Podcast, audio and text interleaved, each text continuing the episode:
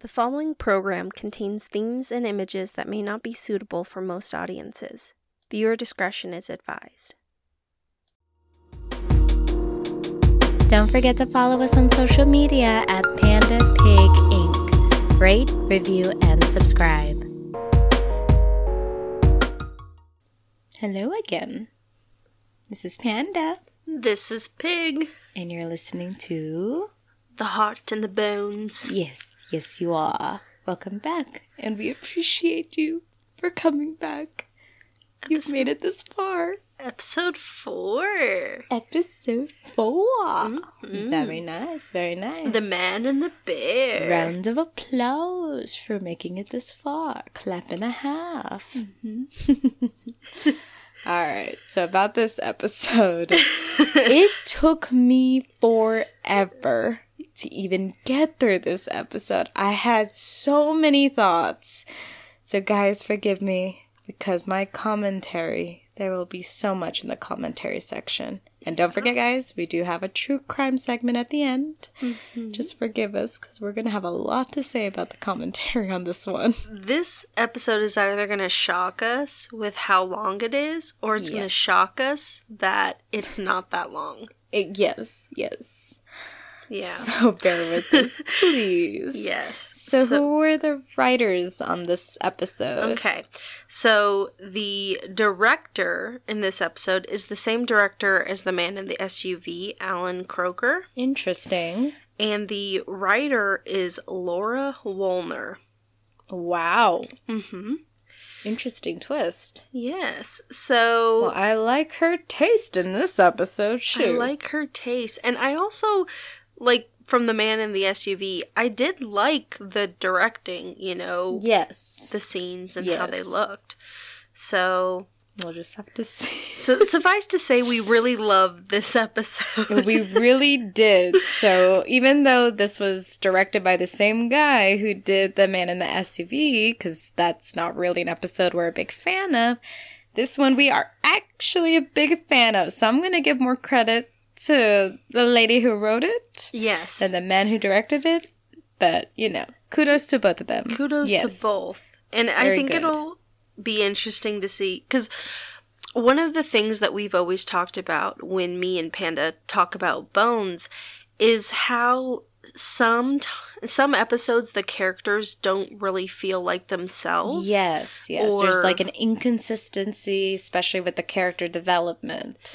Yeah and so Mm-hmm. we'll always have these conversations where we're like who wrote this episode because Right. this doesn't feel like so and so yes, yes. So that's one of the things we wanted to pay attention to was if there was a pattern between who was writing slash directing what Yes. episode as to what kind of feel you got from the characters. Yeah. So if you guys want to take note of that, you know, you can, or, you know, just rely on us and we'll try to follow through with our word. We're trying to keep track of that for you guys. Yeah. So here we go. so All right, this let's episode, dive in.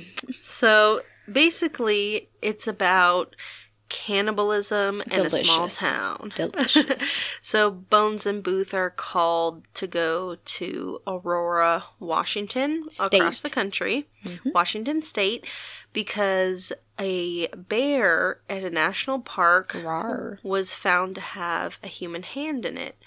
Dun Turn- dun dun. Turns out the human hand uh, had had a body, and that body belonged to someone who was murdered Well, and cannibalized. that the body had a hand. Yes, it did.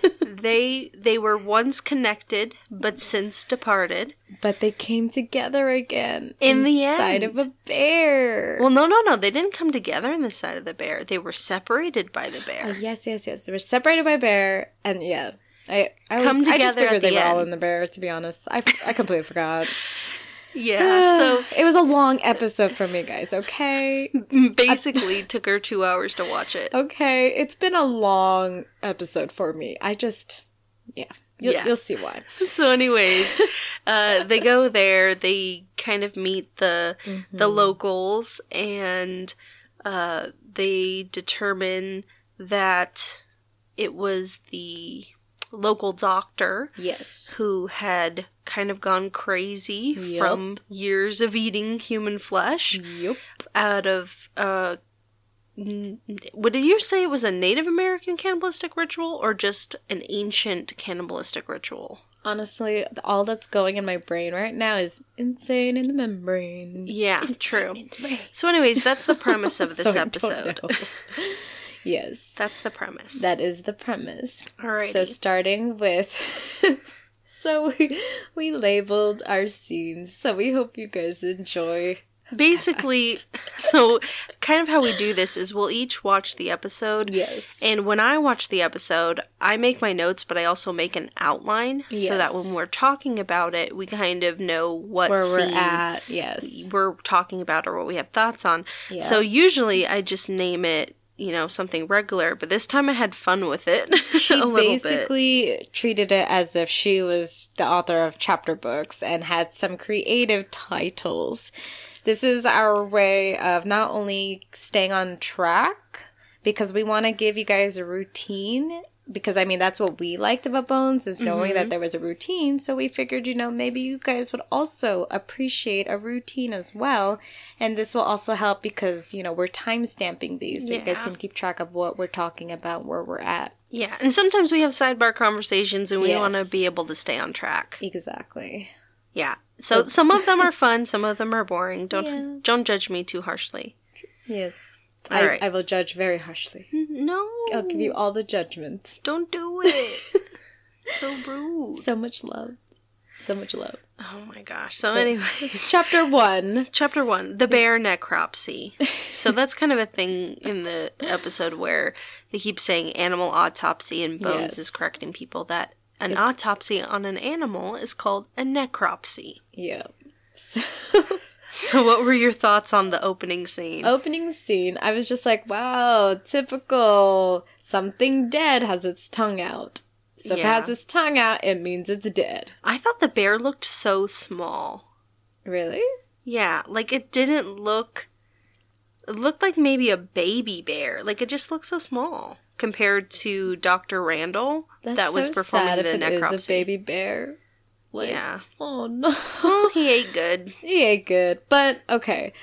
I had two thoughts about this vet here. One, damn girl, you should have wore some sleeves. Right? Dang. You going in deep. But second of all, I'm surprised she didn't transport the bear instead of just squatting I had that exact same thought. Like, you you would think, you know, move it. You I don't, don't have to be know. out there with the poor lighting. Like, I get it, movie magic, but dang, come on. But I don't like. I don't know if it's movie magic or like small town logic. Maybe small town logic. Who knows? Yeah, I I don't don't know. know. I don't know the We're not very the good protocol. at small town stuff. I don't know. No, I don't know the protocol for a bear necropsy in the woods. Nope. But I just. I had that same thought. Yeah. So I was like, mm. Yeah. So, anyways, the bear they do the necropsy. yes. They find the hand in it. The Mm-hmm. uh, vet that's doing the necropsy is Dr. Randall, Yes. and she's met with Dr. um, Denise Randall. Dr. Denise Randall, Mm-hmm. and she's met with Ranger Sherman Rivers, Mhm. and uh, he's a park ranger, federal land. Yep. Ergo, Bones Booth are called because uh, national park is considered federal land. Hand bone connection, so that's why they got to be there. Which is good because I. It's good that P- Pig explained this to me. I'm Panda. I'm Panda. Yeah, remember who you are. I'm trying to remember who I am. Remember Thank you, Mufasa. You are. Thank you, Mufasa. I welcome. appreciate you. no, but she answered my question because I really was questioning like, do they have no local forensic anthropologists like Well, all they- the way to Seattle, Syria, or not Seattle, Aurora, Washington? Like, seriously? Like, they. Well, they definitely don't have their own forensic anthropologist because Yes. remember in the pilot episode I was talking about how Mm-hmm. e- as of like 2017 there's only 119 board certified forensic anthropologist. So Yeah. I mean think about 2005. Yeah.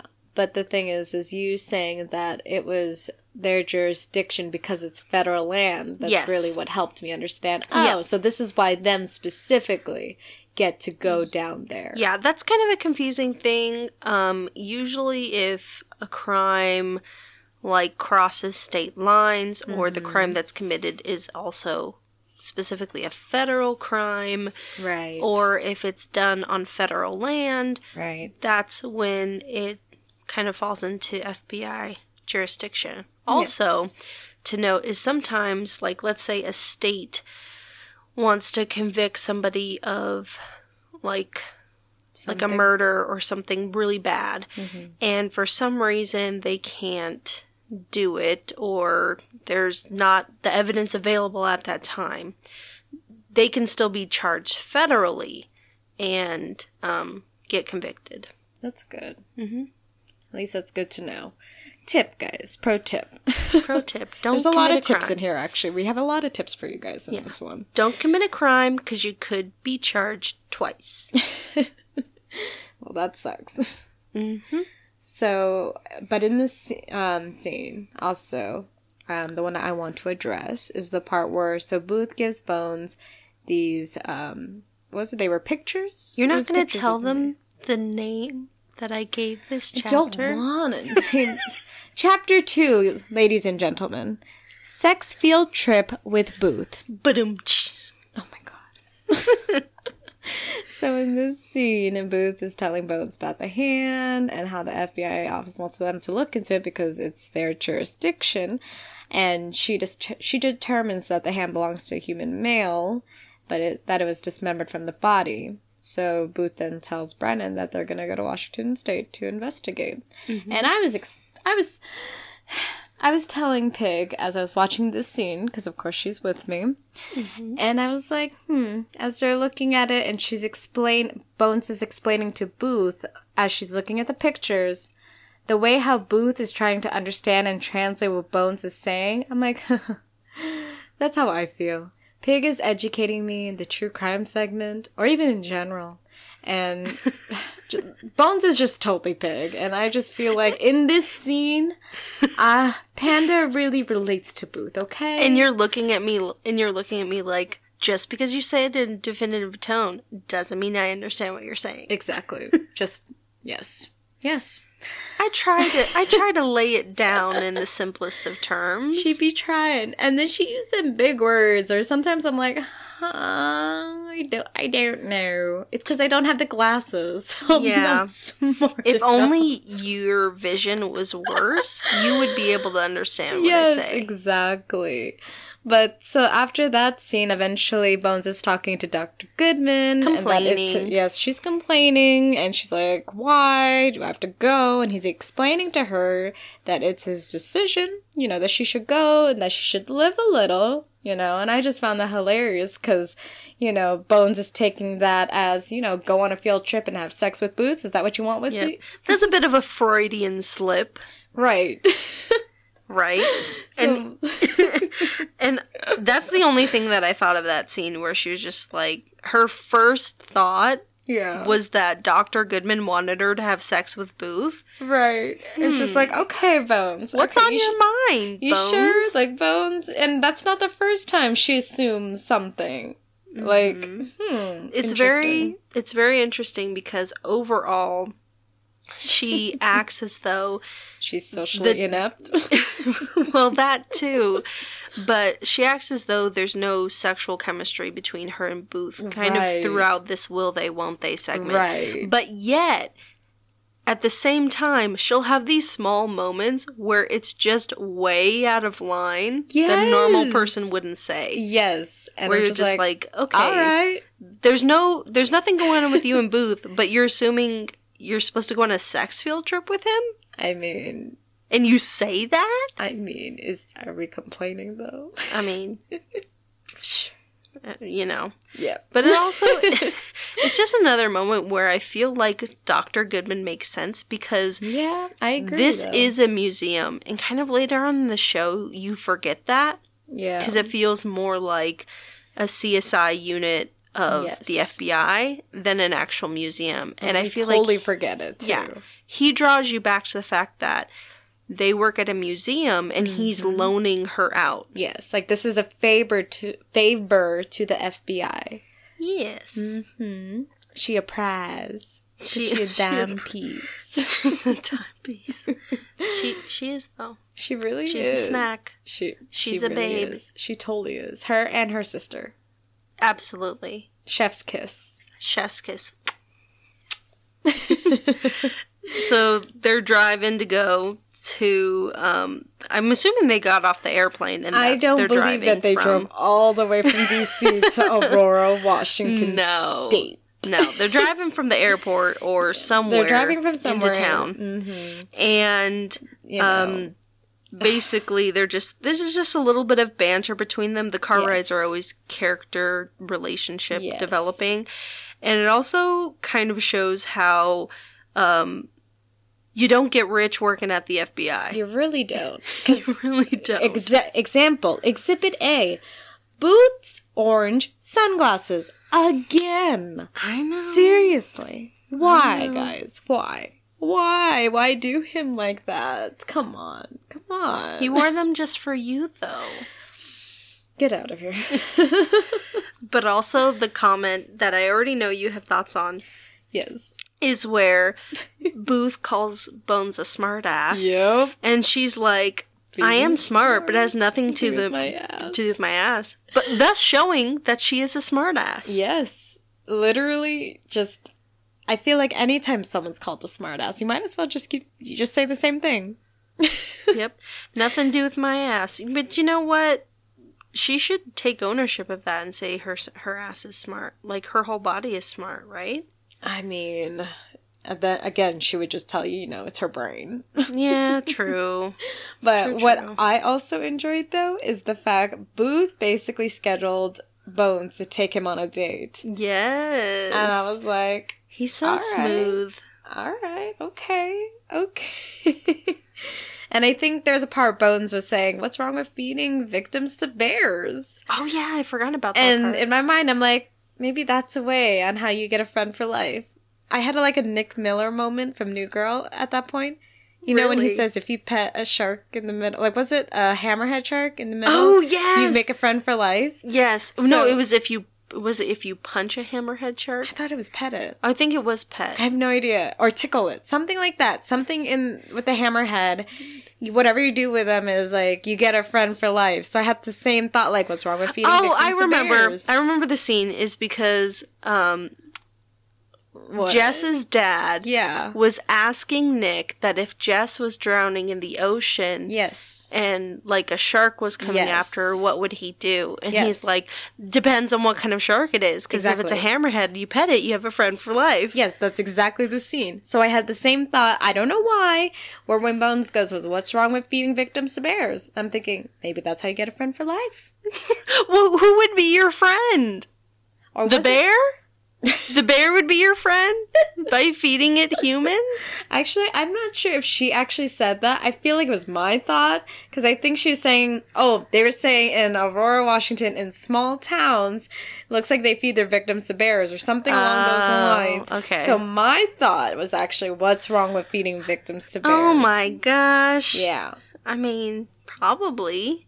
Maybe you get a friend for life. Future Maybe. victims to bears. I wonder if bears would get indigestion from eating a human. I don't know, but if they don't, I would name mine Coda. And you know, did they um, mention how the bear died? No, I don't. I don't know. Actually, I have no idea. I don't remember that I part. do not remember. I just.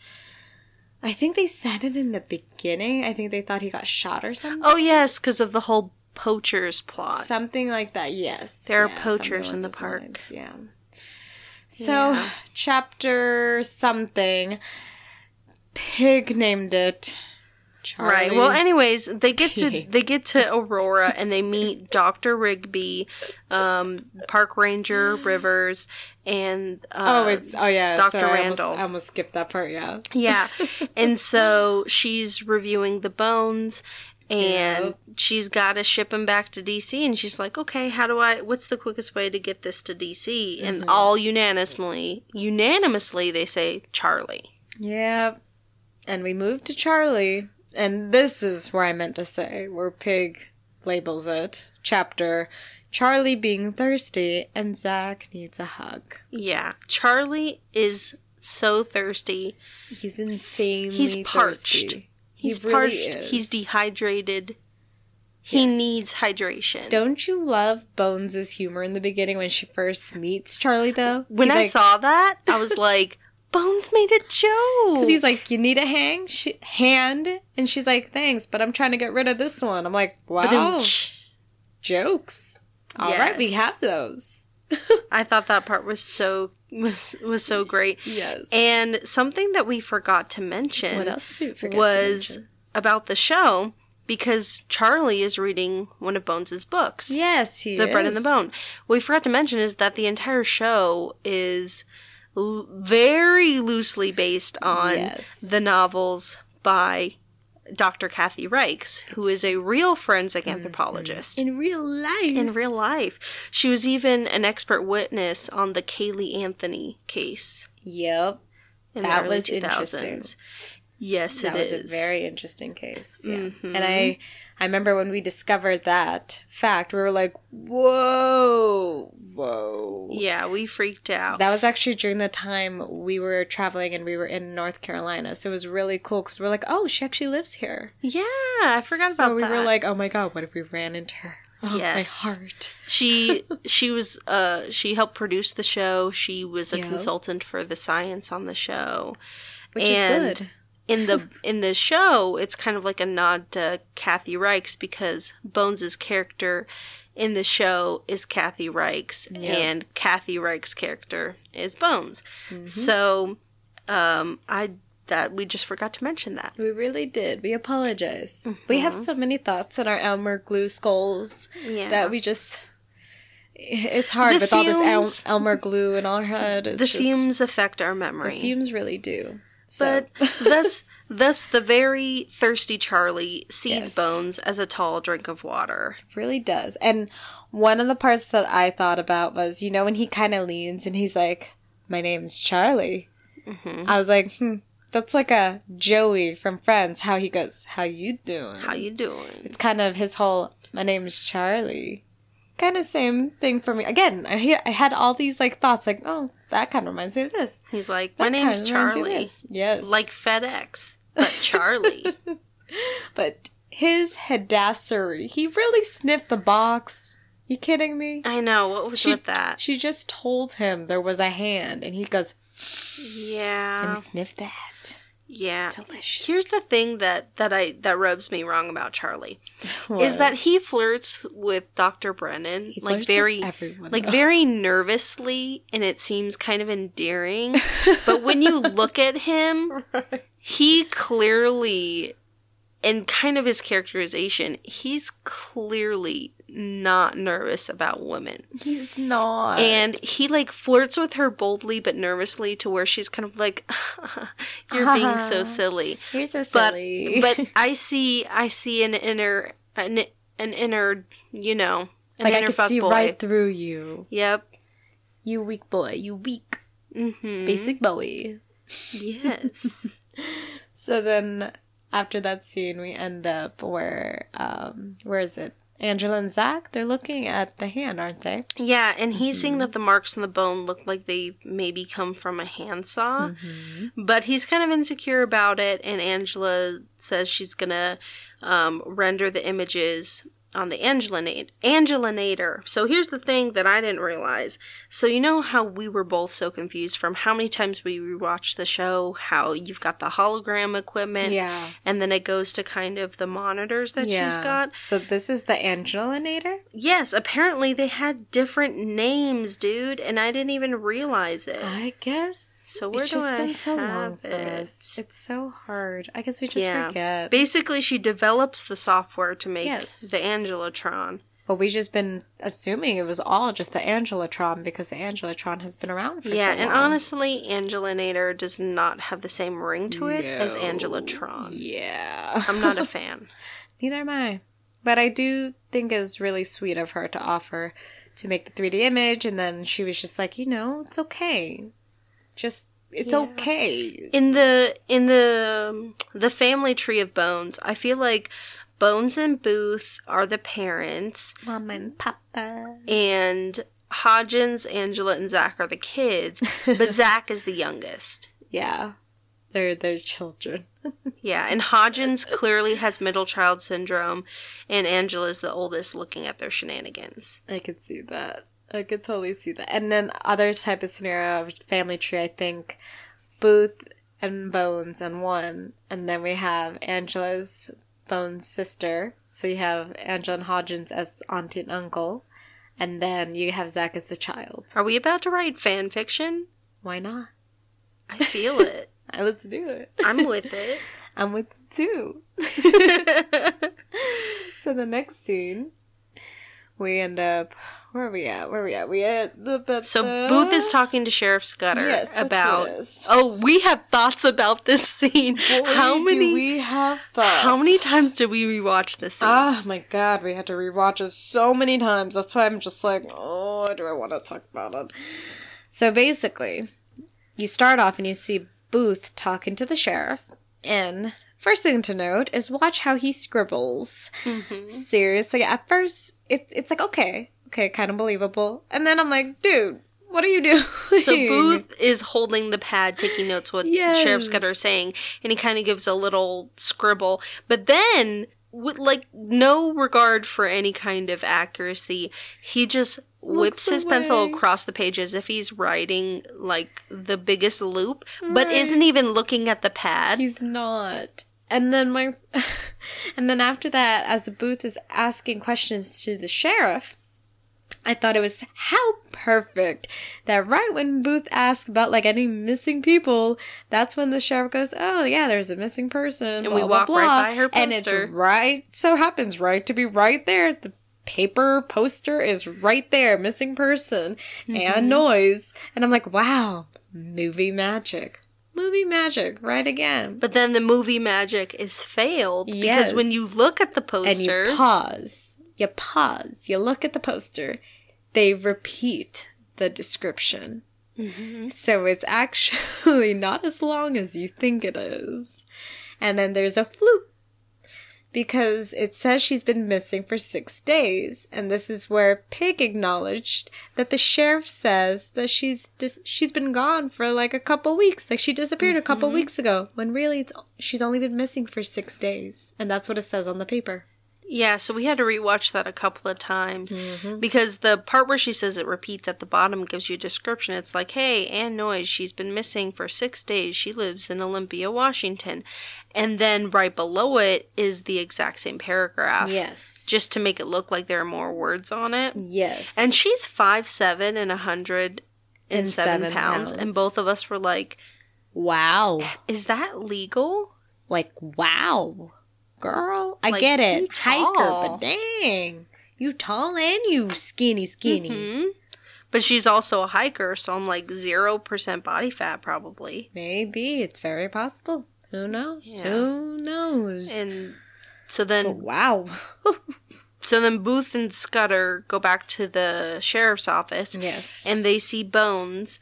Yep. And clearly, clearly, Oh Sheriff Scudder is all about that Bones life. Everyone is thirsty for bones in this. If anything, I would rename this episode as The Thirst is Real. The It thirst really is real. There is so much thirst in here. It's insane. It's insane. Or Aurora, Washington is only filled with horny people. Not even just that, because even back at the lab, you got thirst over there too. Yeah, that's true. So it's really a whole episode of thirst. yeah, it is. And then you even see Booth also gets jealous. He gets a little he jelly. does get jealous. You know, in this scene though, it's kind of a weird dual thing in my head. So on one hand, I don't like people touching me. Mm-hmm. And but at the same time, I kind of like the way Booth like puts his hand to Bones' back to like lead her out of a room, you know, He did the same thing in the last episode too. Yes. like on one hand, it could be perceived as like controlling. yes, of course. You know, but but I don't know. I view it as protecting cuz if Bones really Bones has no issue stepping up to Booth or anything like that. Mm-hmm. She's very much of her own person. Yes. So when he does things like that, I see it as endearing because if she had a problem with it, she'd put her foot down to him. Yes, but she was totally fine with it. She's like, "Oh, okay, I'm leaving. Okay, bye." I guess we're leaving now. Bye. Because Scudder was asking Bones if she wanted to go to dinner. Yeah. Or if she had any dinner plans, and Booth is mm-hmm. like, "We're working." We're working, you know, tosses him the file. Hey, bye. Mm-hmm. And then we travel back to the lab for some more To the lab. Back to the lab. Mm-hmm. What were your Oh, thoughts on this scene? so the first thing that I caught is how Zach seriously mistaken a cartoon for a documentary about a bear that got caught that got in his car and drove away. And Hodgins like, that's not a documentary, that's a cartoon, buddy. So here's the thing. I was trying to look it up to see, like, if before 2005 there was some documentary about a bear driving a car, and I couldn't find it. I couldn't find it. Okay. But there are videos of bears being in people's cars and driving it down the road. what? Obviously not not totally driving it, but Yeah. probably getting it in and then just Getting in rolling getting in the car and then just rolling down the road. Oh my so God. it's possible. Bears bears are shifty. Wow. I would love to be a bear. That's why I'm panda. I'm a panda bear. Yeah. I like bears, but I also had um my other thoughts too was also so when we get to the part where they're flirting, Hodgins starts flirting with the courier. I was like, wow, his straightforward flirting tactic though. I was like, mm-hmm. okay, Hodgins, he was pretty smooth, I'm not that gonna lie. game. He- Wow, and you know what? You know what it is? He did his hair. he did do his hair. It looked fresh. and his eyes were just piercing at you like that. Beautiful coils. Beautiful coils. Also, like, we're just gonna dunk on Jimmy, the previous courier. like, my man's won the lottery, and they're gonna get, they're like, gonna dunk on him because he has a third nostril. And I'm like, what does that even look like? I know, right? Like I, it's like third eye before your nose. True. And then of course after that, like when after they talk, you see Hodgins checking that ass out. He is. Mm-hmm. He is Ooh. into her. and the thirst continues. Yes. And, uh, other thing I looked up, What did you look uh, up? when Hodgins takes the package, Mm-hmm. Zach says he bogarted his package. Yes. And Hodgins says that was the incorrect use of the verb. So I looked up Of bogarted. Wikipedia. and the definition is selfishly appropriate or keep something, especially a lit marijuana cigarette. Interesting. So I don't know. I think he used it correctly. Hmm. He bogarted his his package, but for his own um, romantic gain. I mean, yeah, I guess. I guess so. I guess so. Why not? All right.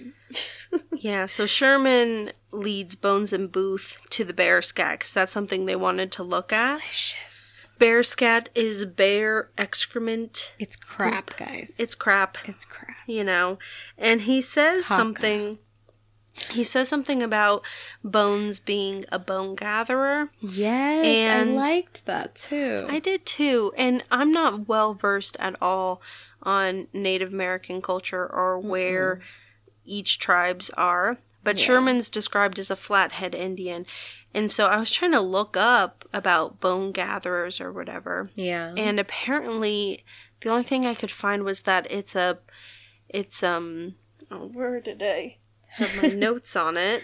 Hold I on. I have no idea. That it's a Choctaw A Choctaw. Indian thing. What's a Choctaw? It's a type of Native American, chica. Interesting. So We need to touch up on our Native American culture history in our mm-hmm. books. so they are in modern day Alabama, Florida, Mississippi, Oh, oh. the Flathead Indians. the Choctaw. Oh, the Choctaw. The Flathead Indians are in Montana.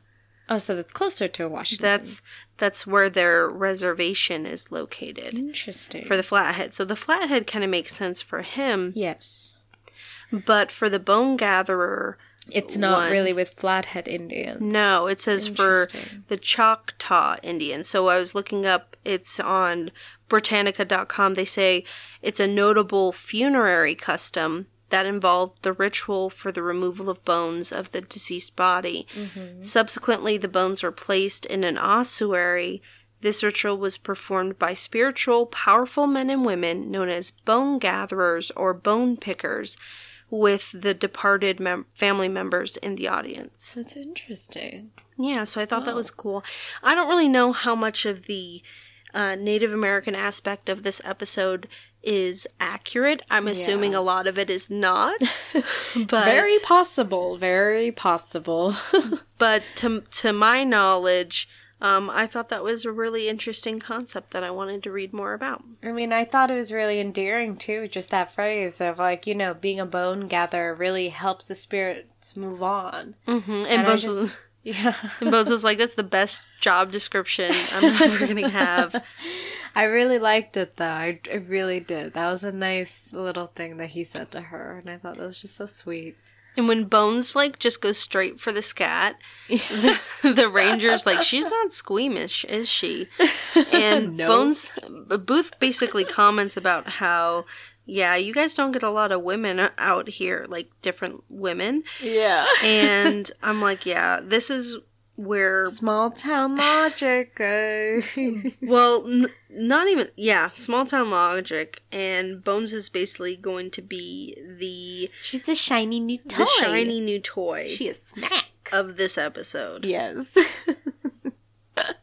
Which leads us back to Charlie being thirsty again. Part two. Part two. And I love this scene Oh my god. so much. So right now, Bo needs, Bones needs to send the scat to the Jeffersonian. And here you see Charlie again, and oh wow, how convenient! He's reading the bread and the bones. Hmm. And then he's like, "I finished chapter seven, you know. And what gets me though is when he like tries to talk to Bones, and he's like, "So are you like the girl? Like, do you do everything the girl does in the book?" and how it's so crazy to me how Bones automatically assumes he's talking about sex, like the sex part mm-hmm. about it, and I'm like, hold on, what? Sometimes she'd be picking on the, up them cues. Sometimes, Sometimes she do, sometimes she don't. And then at this point, and this is where I was thinking, wow, technology. Look at that mm. connection. Because she starts talking to Zach on the phone, and then she connects on her was it laptop or something. Yeah. And I was just like, wow, okay, Yeah, early- technology advancement. Earlier in the episode, the vet, Dr. Randall, said she was still on dial up. Right. So I was like, wow, technology. Technology. And Bones only the best. of course. And then you have Charlie is just so bold. Like the thirst. Oh my gosh. Yes. So basically, Bones and Zach are talking on the computer, and Charlie is like, "Hey, Zach, does your boss have a boyfriend?" And Zach's like, "No. No, are you extremely good- good looking?" looking? and then He's like, yes, Zach, I, I am. am. and then Oh and then he asks Zach, he's like, Zach, are you really smart? And Zach, the scene is so hilarious because he just turns his head in the Yes. most posh way and he's like, Yes, Charlie. And, you know, he's like, Yes, I am, Charlie. Yes. Yes, I am. And then this is where they start to discover, they start to look at the bo- bone and they realize they see human teeth marks on the bone. And it just kills us. We Pen watched this a couple of times. We repeated, I repeated the scene quite a bit because I could not get over the scene when they realize it's human teeth marks.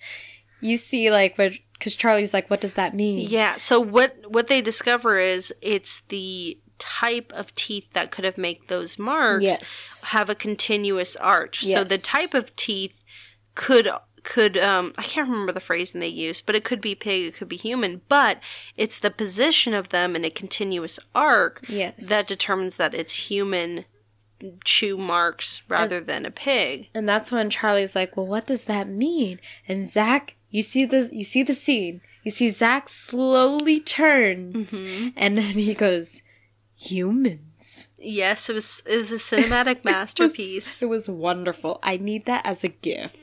Yes. Just him saying, humans. humans. it was like it felt like um It like it was a Planet of the Apes intro. where it's like humans. Foreshadowing. It was so great. It was so great. So now that they know that it's really it's a human, they go and they tell the sheriff. Sheriff Scott. And he's eating and he's supposedly supposed to look like he's really gross like really grossed out, but continues, continues, to, drink eat and, and drink. eat. Mhm. Like seriously, bro. yes. so there is a part where he. It's so interesting to me because as they're talking about, you know, the cannibalism part Mm-hmm. of this, he even asks Dr. Brennan, "Has she ever eaten human flesh?" And she's like, "I've never been offered." But then Booth also asks, like, "But would you?" Mhm. And I don't remember exactly what she said. Do you remember what it was? Yeah. So she says that's she's like that's an interesting question. I'd have to think about, you know, Like her circumstance? the circumstance she would have to think about like her Some- desire Yes. for you know kind of like where her headspace is in that mm-hmm. moment. so this scene like when they talked about it about eating human flesh it made me think about the one scene in kingsman Really? like i'll try not to make it a spoilery thing but in the second kingsman movie you remember when there's that human hamburger moment Oh my god. that burger looked so juicy and delicious okay and it was I human? felt Yes, I felt so conflicted internally because Oh I was like, man, that burger looks really, really good. You can add it, add that recipe to my cannibal cookbook, guys. So I'm gonna get, I'm gonna take you guys on a little story time, okay? Mhm. So there was a day that Panda and Pig were Once upon a time. Once upon a time, Panda and Pig were strolling in Barnes and Noble, and we were just drinking our Starbucks, you know, pink drinks, walking around, This was and still pandemic times. still pandemic times. Okay, so there's no seating at the Starbucks, and we're just, you know, looking at the books at Barnes and Noble with our masks on. with our masks on, of course. And as we are looking at some books, we are in a section where we see cookbooks. And I'm reading them, and I notice one of them said cannabis cookbooks. Mhm. I thought it said cannibal cookbook. And I had to second guess and second take a second look and I was like why did I really think this said a book, cookbook for cannibals? and then I start talking to Pig about I wonder if there is a book. And if there were, I feel like the best option is just put some garlic salt on that, sprinkle some parsley on that bitch. That's our and, you answer know, for Bon appetit. Garlic salt on everything. Honestly, I like having garlic, like things to be garlic. Like another friend's reference, like how Monica makes everything like garlicky. I would not mind that. Yeah, I, I really wouldn't be like garlic. Suffice to say, we went on an entire conversation about what kind of cookbook Yes. a cannibal cookbook would look like, and I told her that it should be called cook. Uh, what, what did I say it should be called? Cooking for cannibals? Yeah, cooking, Cooking- cooking with cannibals or something like that. Cooking with garlic salt for cannibals. Something like Yeah. that. Something Anyways, along those lines. It's but not as funny when you explain it, but it was hysterical it at was the time. a masterpiece. And of course, like because at the time some strange man decided to follow us and I I don't know what was his deal because he just tried he just started saying a bunch of random stuff to us, just a lot of gibberish at this point. But I was like, you know what? I will dedicate my cookbook to him. Be like, to the jerk face that we saw at Barnes and Noble. This is for Yeah. you. That's the weird thing about like being a woman. Like when you're walking around and a strange guy starts talking to you, you have to think to yourself, okay, is this just an interesting person with an interesting personality? Right. Or is this the type of person that could kill me out in the parking lot? I mean, you never know. And the reason why we're saying this, guys, is because not too long after, he tries to He follow followed us. us into a different section. And then he tried to start a conversation and give recommendations. And then he tried to find us again later and starts asking people, Have you seen my friends? Yes, it was so Sir, creepy. we were not your friends. I'm so we hid. honey. We I'm hid in the young adult section. We really did. Because he was not going to go there. No, So that's what happened no. on Once Upon a Time. Yeah. So when we My s- tale of my cannibal cookbook. when you publish your cannibal cookbook in the beginning, there'll be a dedication to the creepy guy at Barnes and Noble. Yep. They will be there. But would you try human flesh? Would you provided the opportunity where it was not, you know, at like a murder or something like that? If somehow the stars aligned where it wasn't like you killed someone or something like that. Put Would some you garlic salt it? on that bitch and maybe I'd try it. It's more about the seasoning for you. It's all about the seasoning, honey. I don't I don't give a shit. You never know what we're eating half the time. So I'm like, if it tastes good, you never know. oh my god. I mean, think about hot dogs or sausages or yeah, shit that's like true. that. They're totally mixed up. You know, black pudding. Mm, don't go there. Black pudding is I I always was very curious about that. Yeah. But it's there's so many things that go into it. And it's like you would never really know unless you actually watch something, watch the process of it. True, so it's like if someone were to feed me human flesh and it was seasoned very well and I don't Mm-hmm. smell it in a strange way, you never know, that's true. you know? That's true. I mean, would you? Mm, I don't know. I'm probably gonna go with bones on this one. It depends on the situation. Like my Depends gut, how you feel that day. yeah, like my gut would say no. Like morally, I'd have an issue with it. But then at the same time, like curiosity, My deal is more, do I know it? Like, is someone telling me that it's human you flesh? know, like Oh, in this so situation, you know that it's human flesh. Oh.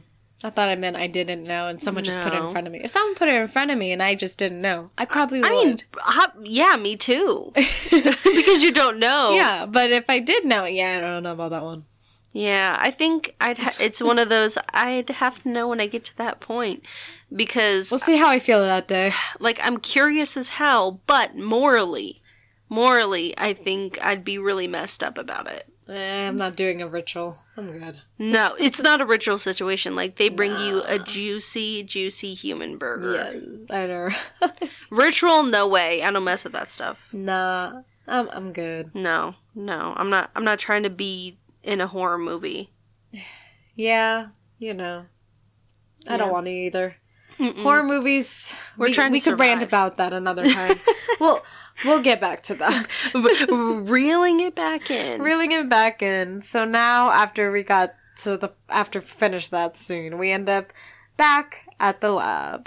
Back and at the lab. Hodgins is waiting for his scat to be delivered, while Angela is talking to Zach. And they did discuss the cannibalism evidence, you know, on the bones. Mhm. And, And Zach the- is a savage. he really is.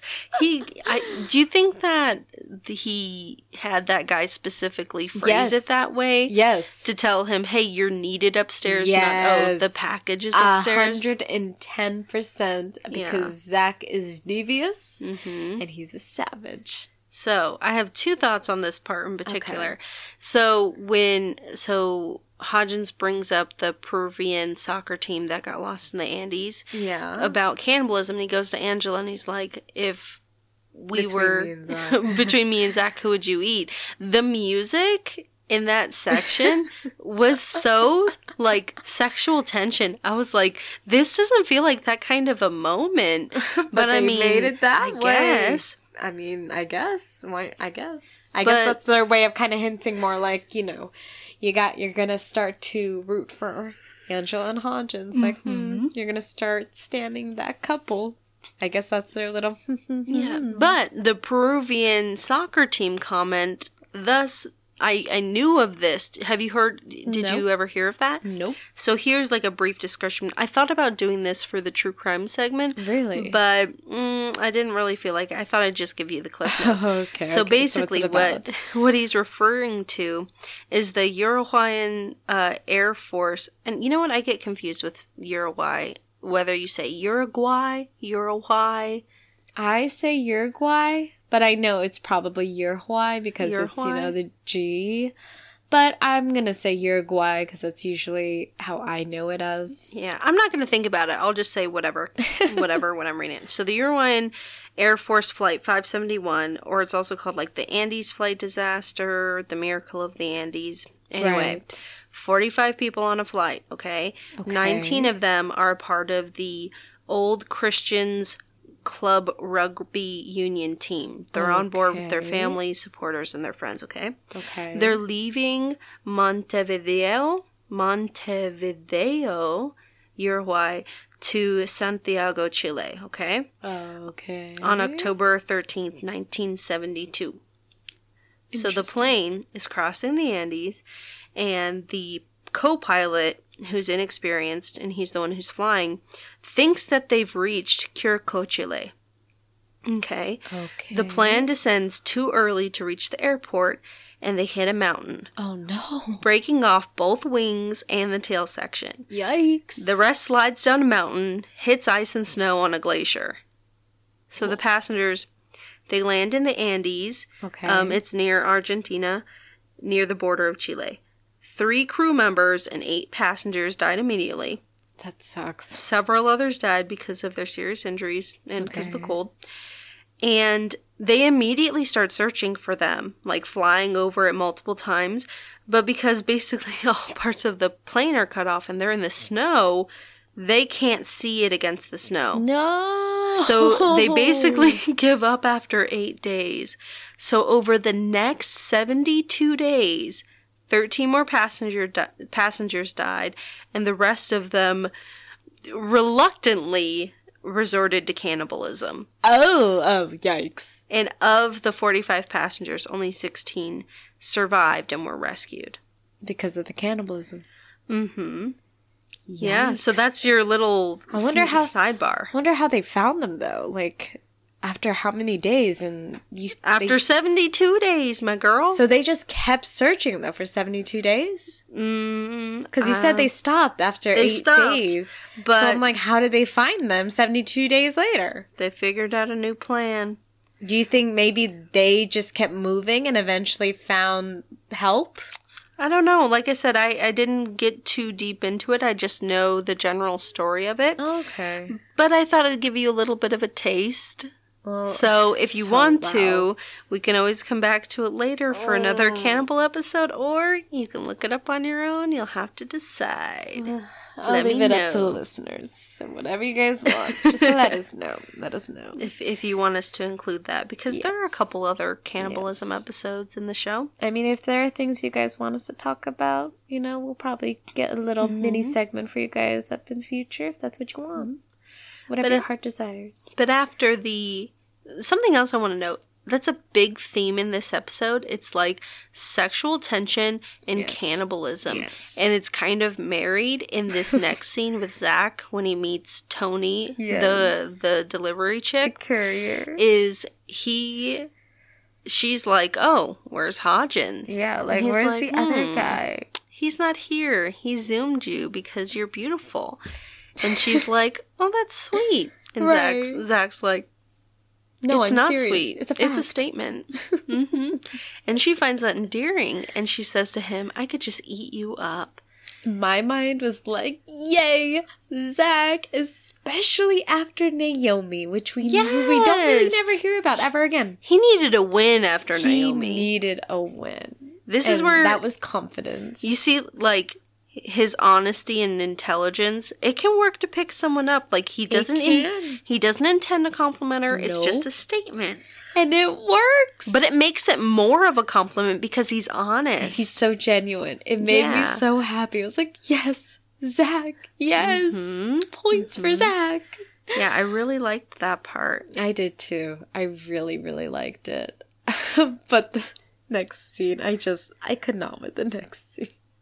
Right. When Hodgins finds the skin with the tattoo in the scat. Oh, yeah, they this- were they were like, your "Oh, disbelief." okay, We need um, we need someone who knows about tattoos. Goes to Angela, and and the way she recreated it, Yeah, so they have like these two small scraps of a tattoo. I thought it was three. Three. sc- Oh yes, three scraps of a tattoo, and the tattoo that she puts together from these three pieces is like really how did you figure out that shape from it how did you get circle from those three pieces I just, I'm lost for words again. Like, how even? How even? yeah that that part was really difficult to to understand how she could how she could Yeah. make that work I agree. Like, just what? And this is when um Angela also talks to Scudder and Booth and Bones. Right? Yeah, he tell Yeah. she tells them that the tattoo is a Haida sun motif, Yes. and they use that to identify the victim as Adam Langer. He's Mm-hmm. he's a guy who used to come up all the time to Aurora to visit the ranger because he wanted to be a ranger. so he was like a mentor to him, type of Yes. thing. Yeah. But here was the interesting thing: is how, again, Scudder's like, "Who's your friend? Who's your friend?" Mm-hmm. And then Bones is just like, "She's three thousand miles away, dude. Like, what the hell?" Yes. But what got me is when Angela was saying, Come on, Bones. Like, come on, baby, honey. Like, Brennan, just go have fun. You know, what happens in Aurora stays in Aurora. And I'm like, No, that's Vegas, I've- baby. yeah. That's Vegas. I've never heard. Never even before. heard of that, honey. Like, what? It's Vegas, baby, Vegas. So, No, and everybody's trying to sleep with everybody in this it episode. really is. because there's a thing between Angela flirting with the sheriff and then Angela flirting with Booth asking Yeah. if he's got any tattoos. Like everybody's just flirting with everybody. Everyone wants to sleep you, with everybody. The thirst is real in this one. Yeah. Thirst is real. Or maybe it could be a stretch, and maybe they're just saying small towns means everyone sleeps with each other. yeah, like there is there definitely is that too. I think a lot of this episode is Bones being so out of her comfort zone. Yes. So it's just, it's really funny. It's hilarious to watch. It's hilarious. So they Oh, decide they're going to go and um, Visit the visit ranger. the sheriff to get Yeah. some info. And when they get there, you mean, it's the ranger, Ranger Sherman. oh, that's right, the ranger goes with them. yeah. Oh my god, I'm saying this so backwards. The, The sheriff, sheriff, goes with them. to go visit the ranger's Yes. home. That's Ranger what I'm saying. Yes. and he ends up running. What were your thoughts on this scene? I have so many thoughts. Give me all of your thoughts. So one of my thoughts was, okay, they walk in. The sheriff's like, oh, hey, can you make us some tea? And then he sits down, and Booth's like, why'd you do that? And he's like, you know, so you could look around, get a feel for him. And I'm like, okay, I'm thinking, okay, maybe he's he's just not gonna he's not helping Booth. Okay, maybe so that way Booth, you know, does some observing for himself. Mm-hmm. But then when the ranger books it, he still doesn't help him. I'm like, mm. bro, bro, you're you're you're the sheriff. right. Come on, bro. You give Booth your like flashlight that doesn't work, and seriously. And then on top of that, we end up in the kitchen with Bones. So you have the sheriff and Bones in the Booth tells kitchen. them to search the place. Yes, they're searching the place, and really, Scudder's like, the wall of knives. Yeah. Well, that's creepy. And I'm like, No, there are six not. knives, and you're in a kitchen, with a ranger. bro. How was that? How was that creepy? Mm-hmm. And of course, this one I could not get over. Guys, here's a life hack. Correct me if I'm wrong. You could totally correct me. But I don't believe this. I mean, if you want to give me proof, go ahead. Tell me if it takes two hits only. Take a can of baked beans to break a hard lock. Please let me know. Right. It's a padlock, right? Whatever lock it's called. Let me know. it Two opened hits. too easily. Two hits. Baked beans. Let me Yeah. know. Let me know. Try it out. You know, Well- give us that evidence. Tag Well, us. my my issue with this scene What was your issue? is I'm gonna I'm gonna need like an illegal search bell to go off when I, I have f- these scenes. I figured that you were gonna have that because I'm like, mm, that's an illegal search. So I figured so. Because here's why. seriously, the evidence grabbing. Oh my gosh, what's Here- going on? here's why it's an illegal search. Go well, on. you know what? Better yet, let me tell you what. I'll just describe what they did, Okay. and then I'll tell you what a legal search would look like. Okay, school us. Let's so, in this scene, they are welcomed in the house, Mm-hmm. and Uh, they go to the living room. Yes. Sherman Rivers books it. Yes. Booth is going to go run after him. He tells the sheriff and Bones to search the place. The sheriff, Sheriff Scudder and Bones go into the kitchen. Scudder opens cabinets. He sees some of the knives. Mm-hmm. Bones goes into the trash can. She picks up an apple core. The sheriff tells Bones because they see a locked freezer. He says, Right. As a justice of the peace, I give you permission to open the locked freezer. Bones grabs baked beans, breaks it in two shakes of a lamb's tail, and inside they see a bunch of meat, which they assume is human meat, Yeah. but they later find out is bear meat. So, what is the issues with this scene? Fact checking. fact checking. Um, they have no reasonable suspicion at the point that they are searching to do so. Mm-hmm. Sherman has only run out of the home. Technically, they should only be looking at evidence that's in plain view. By opening cabinets, they are essentially searching. They are looking in places that would require them to have a warrant. There's nothing in that apartment, I mean, sorry, in that house or that has connected Sherman with the murders thus far Right. that would equate to reasonable suspicion or probable cause to search his place. They don't know that there's meat there. And the fact that there are just knives, the only reason they've seen the knives is because they're opening cabinets, but the knives themselves aren't even enough reasonable suspicion. Well, that one was the uh, hacksaw, wasn't it? Oh, the hacksaw, yes. Because the other knives was actually just in plain sight. But Yeah. when Even the Scudder hacksaw. opened the the cabinet, that's when Yeah. they saw the hacksaw. Even even with that they aren't able to open it and by bones going into the trash can now you may be saying oh this is the trash he's discarded it but not because it's in public. hmm it's in his home he has a reasonable expectation of privacy Mm-hmm. so them finding the meat it's subject to fruit of the poisonous tree so if he was the cannibal that evidence would have to be thrown out because the sheriff is a part of this search. Now, Right. remember, in the first episode, we said Bones isn't a sworn officer, so she's not subject to this. Now, if they wanted to do this the right way, what they could have done is maybe call uh, a judge and do a, a warrant over the phone Yeah. if they feel if they could if they were able to articulate enough reason to search the place. Right. and then once they had that permission they would be able to conduct the search. But they they would have needed a warrant. What about um the part where after she used the baked beans to open the lock, and then he says, "I gave you permission for blah blah blah blah blah." doesn't doesn't matter because they started searching before that. Right? They it, they were illegally searching before they opened that Of course. And the judge, I'm sorry, the judge, the sheriff doesn't have reasonable suspicion to search the place in general. So even if he gives her permission, it's still an illegal search. illegal. Yep. So illegal. sometimes they'd be doing it right. This time they did it wrong. It'd be like that sometimes. It do, especially on Bones. Movie magic. Movie magic. Movie magic. So, pro tip in real life, that is an illegal search. Yes.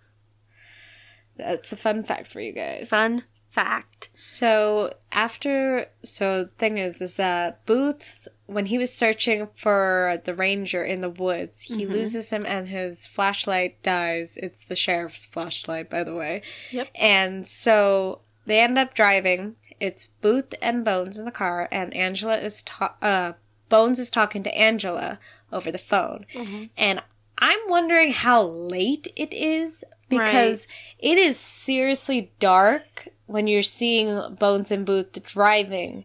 Mm. It's Washington State. Washington, D.C. is three hours ahead. Oh. So I'm thinking, I didn't think about Angela, that. Like, you are still at work? Like, oh my goodness, how late are you there? Like, dude. They live there. they live there like oh my god it's late but then you know And then, of course, Booth starts ranting to Angela because he's like, you know, it wasn't my fault. Flashlight died. Like, I just found that so funny and how he's like, Bones basically just gave him the phone, like, here, you talk to her. You start Yeah, ranting. they're being so childish. yes, yes. But you know, Angela being her is she eventually is like, you know, why don't you go gu- why why don't you guys go out, let loose, you know, and that's like they actually do that. They go to the local mm-hmm. dance hall and of course all the thirsty humans are there. I named this section Oh, Bones is a steak and the men of Aurora are hungry. they really are though. And come on, Charlie, you couldn't have changed. no, I had that same thought. Like, Like, you're going to go hang out in your uniform? Sheriff, I get it. Yeah. Charlie, seriously? Come on, dude. You don't have any other sh- any other shirt? Yeah. This, Like, this, this episode, they really focus a lot on Bones' attractiveness. Yes, and how she's just gorgeous. She's and she snack. is. She She's snack. looks there she has such a different look to her than a lot of different leading ladies that I you agree. see on TV shows. It's very unique. It's so refreshing because yes. she she looks I hate using the word healthy, but she looks to be more of an average weight where she's not completely ripped and she's not overweight. You know, you she know, looks she just- healthy, like a healthy weight. Yeah, she looks like wow. a healthy, normal person, but absolutely stunning. And it's really refreshing to see a lead that that doesn't have the same, you know, half curled hairstyle. You know what I'm talking about? I Every you mean, TV yeah. show, it's like the top of the girl's hair is straight and then the bottom of it is curled. Yeah. And it's it like It's the typical style, and it's just it's like a breath of just- fresh air. yeah, she just looks like a normal person. And I She's just so really it feels appreciate that. relatable, even though her personality. It No. depends who you are and how you could relate. Yeah. But in this scene, they are literally throwing bones around on the dance floor from I'm like, Charlie to Dr. got- Rigby to Scudder to, Bo- Booth. She's got like, whiplash. She really do. And I was like, at least Booth got, you know, he has the swap. He even like unbuttoned his shirt. He's like, you know, it mm-hmm. looks nice. This They works kept- for the vibes. They kept flashing back to his face as he watches each He guy dance with her. so jealous. Oh my gosh. no. And the tactics all the guys use to try to flirt, they're like, let's talk about the case. Right? This is what'll get you in bed. Like, what? Yeah, nothing nothing gets me going like cannibalistic, Yes. you know, murder. Right. Wouldn't you want to? so, and Seriously. then, of course, Booth to the rescue. Booth rescues her And that he dip. does. Yes. And how their faces get close together when she comes back up. I was like, I love it. I know. You were the one. And they just look so good together. They do. Like, I like it. I Part- like it a lot. We're so biased. We really are. We really Whenever are. we talk about Bones and Booth, we're so biased. It's tough though too because in these earlier episodes, Yes. like everybody's just kind of starting to get established cuz Yeah. so I feel like we're we're totally gushing about, you know, the love and these things like that.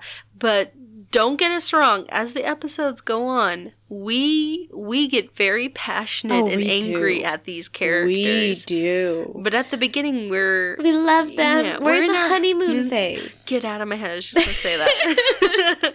We're in the honeymoon Great stage. minds think alike. Yeah, so right now we just we love everything about them. We love what they do and then just wait. something gonna as get simple as off. the dip is just oh so smooth. We love I it. swoon. We swoon so hard. They're so cute. but that dip he does is actually that's when he points like a little red flag towards Dr. Denise Randall, Mhm. saying, "Oh, she looks like someone who wants to Yeah, eat your heart out." She's the only decently attractive woman of approachability for the men in Aurora. Unfor- yeah, unfortunately, they don't really have much options. No, no, and she's sitting on the on the bar stool drinking her martini. Yes. Don't you think um, it was interesting the term that Bones said she was pumping, being pumped or something like Yeah. pumping like that? I thought that was funny because Booth was like, "What? You're being pumped?" She's like, "Pumped for information." That one was funny. Yeah, he was like, "Excuse me, Who who's pumping my woman?" you? hmm Who do I need to hit? Who are we fighting Yes. today?" Like he was on guard. Yeah, I We like need- it. I need a booth. Yeah. Where do I okay. order one? Um, bones.com. Mm. I'll wait. I'll wait for next Black Friday. Sounds good. Get the get those discounts. Absolutely, absolutely. so we're back at the lab again. hmm Hodgins is gonna look through Scat when he waits for Tony to deliver Zach's package. Yes. And then in Aurora, Booth talks about how he waited in the morning to have He breakfast with. Bones. His eggs got cold. Like he was pissy, he was cranky, and he's like, My eggs got cold. Like Yes. I was just waiting for you. Yeah, and these two scenes, the things that I love about the first one, uh, with Hodgins waiting and looking through the scat, is we just get more of Zach and Hodgins's rivalry. it just begins. Actually, you have a little backwards. So Hodgins is actually he's waiting. Yes, Yeah. don't get me wrong. But he actually talks to Angela first. oh yes, and yes. he I think that's where he starts calling people baby. oh, Because he calls her baby. yeah, because she asks him to go to dinner, and he's like, "Nope, I'm Not gonna wait." tonight, baby, or something like that. Something Yeah. something along those lines. But he uses it in like a casual way, and it's just like, oh, there it Yes, is. because in my mind, I have a distinct scene that happens Mm-hmm. in a future episode where he calls her baby, and I'm just like, mmm, Ooh, spicy. But then after that is when you see Booth talk about his cold eggs. yes, And then after that is when we get Cranky Haji. yes, Cranky Haji, Cranky Booth. I know, poor guy. Yeah, Booth, uh, Hodgins, that's when Zach basically talks about how, yeah, You're right. I got the thing, you know, because Hodgins fell asleep. He was tired. he fell asleep, and that's where they find out that they found boring dust from beetles, which it helps them find out what what trees were around where. And that's how Where it the really dead body narrow was. where the body was. Yeah. Yeah. So that was a good thing. And eventually he was like, I'm back on top, baby. hmm So the next, so that morning they go and they find Sherman. Yes. Um, turns out he's the poacher. the He's bears. he's been poaching the bears, dun, dun, dun. and he's gonna help them find the trees that Zach and Hodgins figured out from the lab. Yes. And then this was interesting because Pig pointed this out. So if you guys pay attention, they handcuff.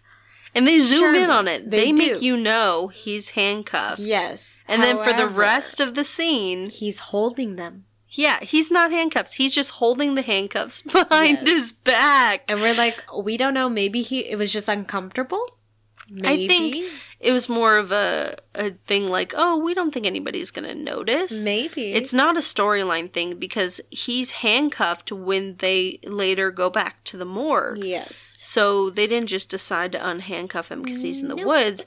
I mean, they've made it clear throughout this episode that the this ranger knows the woods like the back of his hands. Right. So if he's gonna run, they're not gonna find him. Yeah. So, it's just like, wow. All right. I guess the actor- wear your handcuffs. To be fair, right. handcuffs are very uncomfortable. so it's very possible they were just uncomfortable, and he was like, "I don't want to wear them anymore." Mhm. But yeah, that was that was funny. Yeah. And they find um, the other bodies. They find the bodies of Ann Noyes and Adam Langer. I believe so. Mm-hmm. And but this is around where they found the circle of rocks. Yes. Suspicious circle of rocks. hmm Bones thinks it's some kind of medicine wheel and has it sent back to Dr. Goodman at the Jeffersonian because he's an archaeologist and he did they say he specializes in Native American culture? Honestly, I was too busy focusing on how Dr. Goodman is just so majestic. Like he belongs in Wakanda. Yes, he's so he's forever. class and he's strength. He is. He's a beautiful he man. He really is. He is a beautiful man.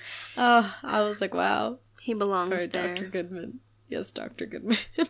Yeah. But also like remember to clean up after yourself once you've completed your cannibalistic ritual. It's just rude to leave it all out there.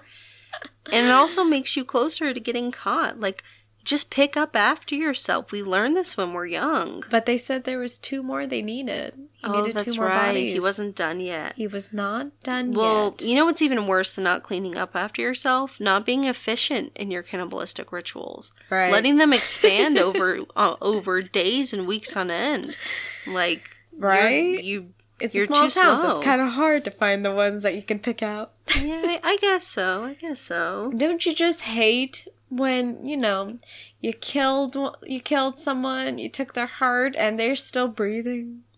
Yeah. Oh yes, I know what you're talking about. I'm sorry, we're. it was- I'm getting ahead of myself. I know you were talking about. Dr. No, no, I was done. You can get into this. Okay, this is your so hill to die on. We got to the morgue, okay, and Bones and Dr. Rigby are looking at the remains. They're seeing the gunshots to the head, it's close range. And as I'm looking, there's a scene, and I'm like, wow, dead Ann Noyes is Mhm. breathing.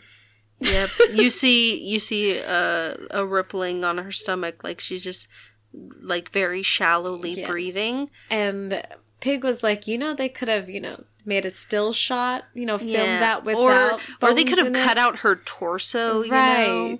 But you know, But it, but if if you notice it, you notice it. There's no Yes. unseeing it. I feel like I'm always looking for that though. So I don't know. I feel like I'm just always looking for. We're that. just nitpickers. We really are. We just are.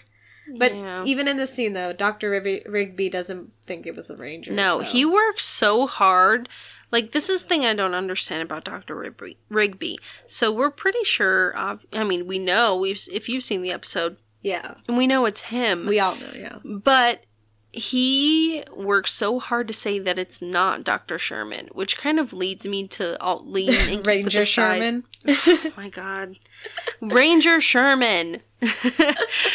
uh, Rivers, Ranger Rivers. That works better. There you go. Ranger so he works dr rigby works so hard to say look it's not ranger rivers s which leads me to believe that he is more crazy because if he wasn't crazy he would know that he needs to have a fall guy so that he doesn't get caught You want to know why he didn't think it through? hmm. He didn't put enough garlic salt. yes i bet you i bet you it like helps better with the digestion I bet you it does. He needs more seasoning. yeah mm. Was it turmeric? Put some turmeric on that? I don't know how people season their food in Washington. I'm not going to make any accusations, but I'm assuming of those people in Washington who are cannibals, they're probably not well versed in their seasonings. Yeah. And that's probably why he's crazy. That's So- that's absolutely true. So right when they go outside of the morgue, you see that you have the ranger still handcuffed, quote unquote, possibly handcuffed, Mhm. and they're being questioned by the sheriff and Booth. And you know, they're talking because they're holding him in custody, blah, blah, blah. I get it, I get it. There's, he reveals that, you know, Adam stopped to see Denise. Turns out Denise gets around, whatever. What got me though, besides that, is I'm wondering, was there a little improv? Because Sherman Yes. really said, you know how jealous white people can be. And I paused and I looked at Pig and I said, I'm more than positive jealousy does not is not only for white people. That's a that's a human thing, honey. So with this with this scene, they're saying how Charlie may have been jealous that um, Andy came back secretly to meet with Denise, and I think the phrase "you know how white people can be" is is pretty entertaining on its own, Right. used in the right context. But Right. with this, I was like, I wasn't aware that was a stereotype. Like, if it was a stereotype, I probably would have laughed. Did you just call Adam Andy? Did I? Oh well. See, you guys know what she meant. I'm not using enough garlic salt. She's not. My my digestion It's getting to is, her. is the human flesh is getting to her. She could smell more fumes coming from her Elmer's glue in her head. Mm-hmm. It's okay. Wait, no, I'm correct. Adam Langer did stop by to see Denise. Yeah. Um, but you said Andy, that's why.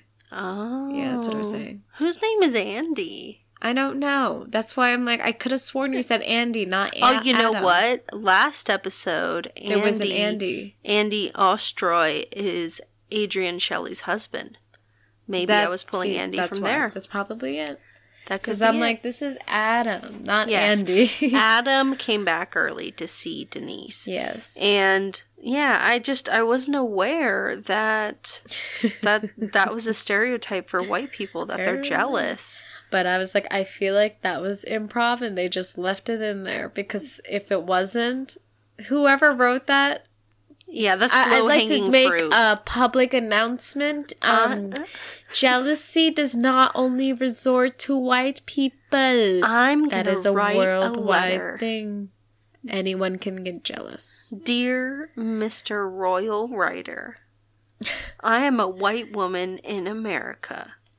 You are a pink woman in oh yeah, America. because I'm a pig. yeah. Good call. Well, cool. they get is They look at the indentation from the apple that they illegally obtained, Yes. and they see that the the dental indentations don't match the ones on the bones. So Yeah. Ranger Rivers is not the killer. It's not. Oh god. And then this is where they end up. Oh, I when they this is where they go and talk to Denise. Oh my gosh. This hot mess of a woman. Oh my gosh. Yeah, And so they're just like, can she Bones is looking at Booth like, come on. they go to get her dental impression. Yeah, they're trying to get her dental impression. Honestly, I don't blame Denise for trying to hold it aside because if you've ever had like to have your dental like you know mold before taken, it's mm-hmm. disgusting. I'm I'm gonna tell you that right now from personal experience. It's mm-hmm. disgusting. Really? Yes. So they didn't show it there because usually they put more than that. They put more of that and they really push it in like the um the mold whatever formula they're using to make the mold Mm-hmm. there's a lot of it and they push it in and they tell you to breathe through your nose because it could definitely make you throw up because once it squishes all the stuff there that creates the mold you know it spurts Oof. out of the spurts out of the plastic so I don't like that. it's not pleasant and i didn't blame her for that but obviously in this situation they didn't put that much formula of that in there so she just kept babbling babbling babbling just like how i'm doing right now My overall feel for this scene though is like Denise is living her best life she is for all intents and purposes. But in I a don't town I don't like how they gave her the jealous angle towards Brennan. Like she it's a small town. Let let her just own the fact that she sleeps with the men in this town. I like, you know, what do you i mean just let her own it. yeah She's she it's it's supply and demand, okay? supply and and it's in her favor.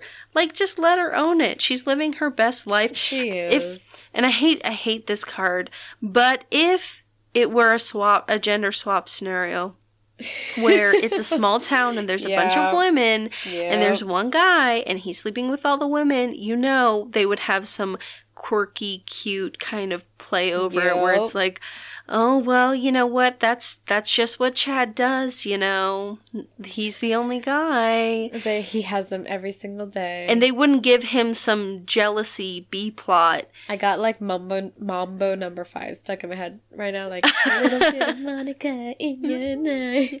A little bit of Denise on this the side. yeah. But I also like her energy when she's like, if I did eat Adam, there would be nothing left. I was like, oh, rar. yeah. I was like, we need more of that, Denise. We need more of that energy. More energy from Denise. Yeah. Take notes. No, no more sad martini drinking at the bar, Denise. no Just sad own it, okay? Own yourself. You're a bad bitch, and you own that town. Own it. You're the only one. You. Oh no, she doesn't have a ponytail. I was about to say, you, You worked, worked that, that ponytail. ponytail. You own that up, updo. You worked that martini. yes, yes, Denise. So they get her dentals, and, Yes. and they back at the do. lab, Zach's, lab. Zach's looking at the bones with Uh-huh. Angela. And he sees that the marks on the bones, they look too uniformly spaced to Yeah. have come from teeth. And um, they figure out some kind of machine. So he calls Bones, Mm-hmm. and she's looking at the pictures with Booth, and she can't believe that her she can't believe that her and Doctor Ruby missed it, but it looks like it's from a sternum spreader. Yeah, And that's how they figure it out. Ha! He didn't miss it. It was him. But how does like Booth automatically know what a sternum spreader is? I thought it was her who? right, but he said he said a sternum spreader and she said a sternum spreader and he said she hasn't had any heart surgery, has she? And I'm like, how do you know that? I feel like okay, maybe this is me stretching. Okay. but it's because it's like most people know what a sternum is. At least that's what I like to assume. So if you're thinking sternum and a spreader, what else is there usually to go in there for? But would the average person know that you about about how heart surgery works? Like Yeah. I think But in- it's like when you think about it, when you open your sternum, like if you think sternum, you're not gonna think too much. You're not gonna think too hard about it. You're gonna know that's where your heart goes. Yeah, but it wasn't too long ago that I found out that when they do heart surgery, they have to crack open your ribs. yeah, I mean, or maybe I'm just dumb and I didn't put two and two together. I mean, this is me just stretching. It's probably very much like, oh, they just didn't catch that, but Mm-hmm. I was just like, oh, you know, I knew what a sternum was. I knew what a Mm-hmm. sternum spreader was, and him just saying, oh yeah, heart surgery. I mean, it it for me, I did two and two together, so I guess True, it made sense. But you know, on the fly, it it's possible. Yeah. So they know it's Dr. Rig- Rigby. They go to the morgue to confront him. And Bones just can't get over the fact she doesn't have a gun. I know. She even talked about it earlier with Dr. Goodman. Like, I don't have a gun. Why am I going to Washington if I don't have a gun? Yeah, I'm like, why are you so obsessed with guns, Bones? Like, Like, go- just go buy Go get one. go buy one, get certified, get get your concealed carry permit, take some lessons, Take use care it of business. responsibly. you an independent woman. Mm-hmm. Like I'm kind of surprised she doesn't have one, but she has like that martial arts kind of self defense. So I mean, it's it's fine. She's just being petty. yeah. So they find Doctor Rigby trying to destroy evidence, throwing bodies in the incinerator. This part had me dying of Seriously. laughter because he is starting to go on a whole rant to them about how oh you're an anthropologist blah blah blah blah blah. And then Brennan hits him over the head with a bedpan. And the way she hits him and how he falls I know. he hit wasn't it she only hit it like his shoulder When you see her swing it, she hits his shoulder and he wiggles like jelly and passes out. it was one hit One hit his to the shoulder. and like, it's like oh is there some kind of pressure point in the shoulder that I'm not aware of? That Maybe we just don't out? know enough about acupuncture. Yeah. Like when I first saw it, before I recognized that she just hit him on the shoulder, I was like, ah, that's such a badass scene. Right. Because they subvert your expectations by not letting him finish his speech and her hitting him over the head. So it's kind of a little comedy moment. Right. But now when I look at it, all I see is her hitting him on the shoulder. Yes, that's so funny. It's so weird. Oh, I love it. I just love it. It's great. And even she, like, Bones was just saying, I don't want to hear that psycho crap. Like, I don't even know what was the words. I just know Yeah. it was just, the psycho speech. yeah, something along those They're like, we get it, you're crazy. Now let's let us arrest you. Yes, like, let's get rid of the mumbo jumbo. Yes. so then we go back to the lab. And now it is the moment of truth. Yes. Who does Tony want to be chosen with? one? Who's going to go to coffee with Tony? Yes. The delivery girl. Yes. Who's not Jimmy? You have candidate number one, Hodgins. Dr. Jack Hodgins. Dr. Jack Hodgins, who uses his tactics of straightforward flirtation. Then And you have charisma candidate, and swag. Candidate number two, we have Zach Addy, who's Mm-hmm. using his sweet but truth-telling self, being wholesome. Honesty and wholesomeness. Yes. And then Angela comes to watch. of the twist. so Angela's the chosen one. yeah, so it turns out Tony is into chick. is into is into more than just the guys. she's So she- The premise of, both. the premise of it was that whoever signs for the package is the one that she's interested in. yes. So she gives it to Angela to sign for it. And um Hodgins is like, oh, that is so away. hot. like he needs to go take a shower, like a cold shower, and handle himself. And Zach is just Clueless. like, I don't understand. How is this hot? It'd be hotter if she chose me. I know. and and the the moral of the story is Angela always wins. Yes, Angela always wins. And can you blame her? No. Exactly. You can't. so then we we get to the the end of the episode where Yeah. Bones and Booth are having dinner. I thought it was breakfast. Really? I don't know. It always looks dark. so they're having bre- oh that's right 'cause she's eating cornflakes. Mm-hmm. I got thrown off because I'm remembering him eating a steak.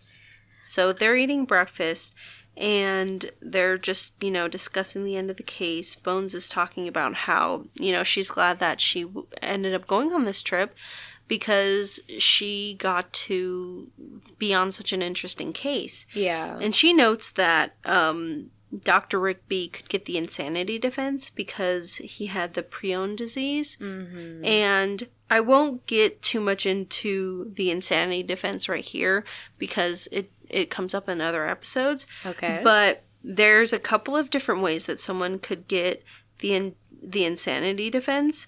Okay. But essentially, it's used a lot more in TV shows than it is in real life. really? It's so rarely used, and of the times that it's used, it's even rare that it's successful.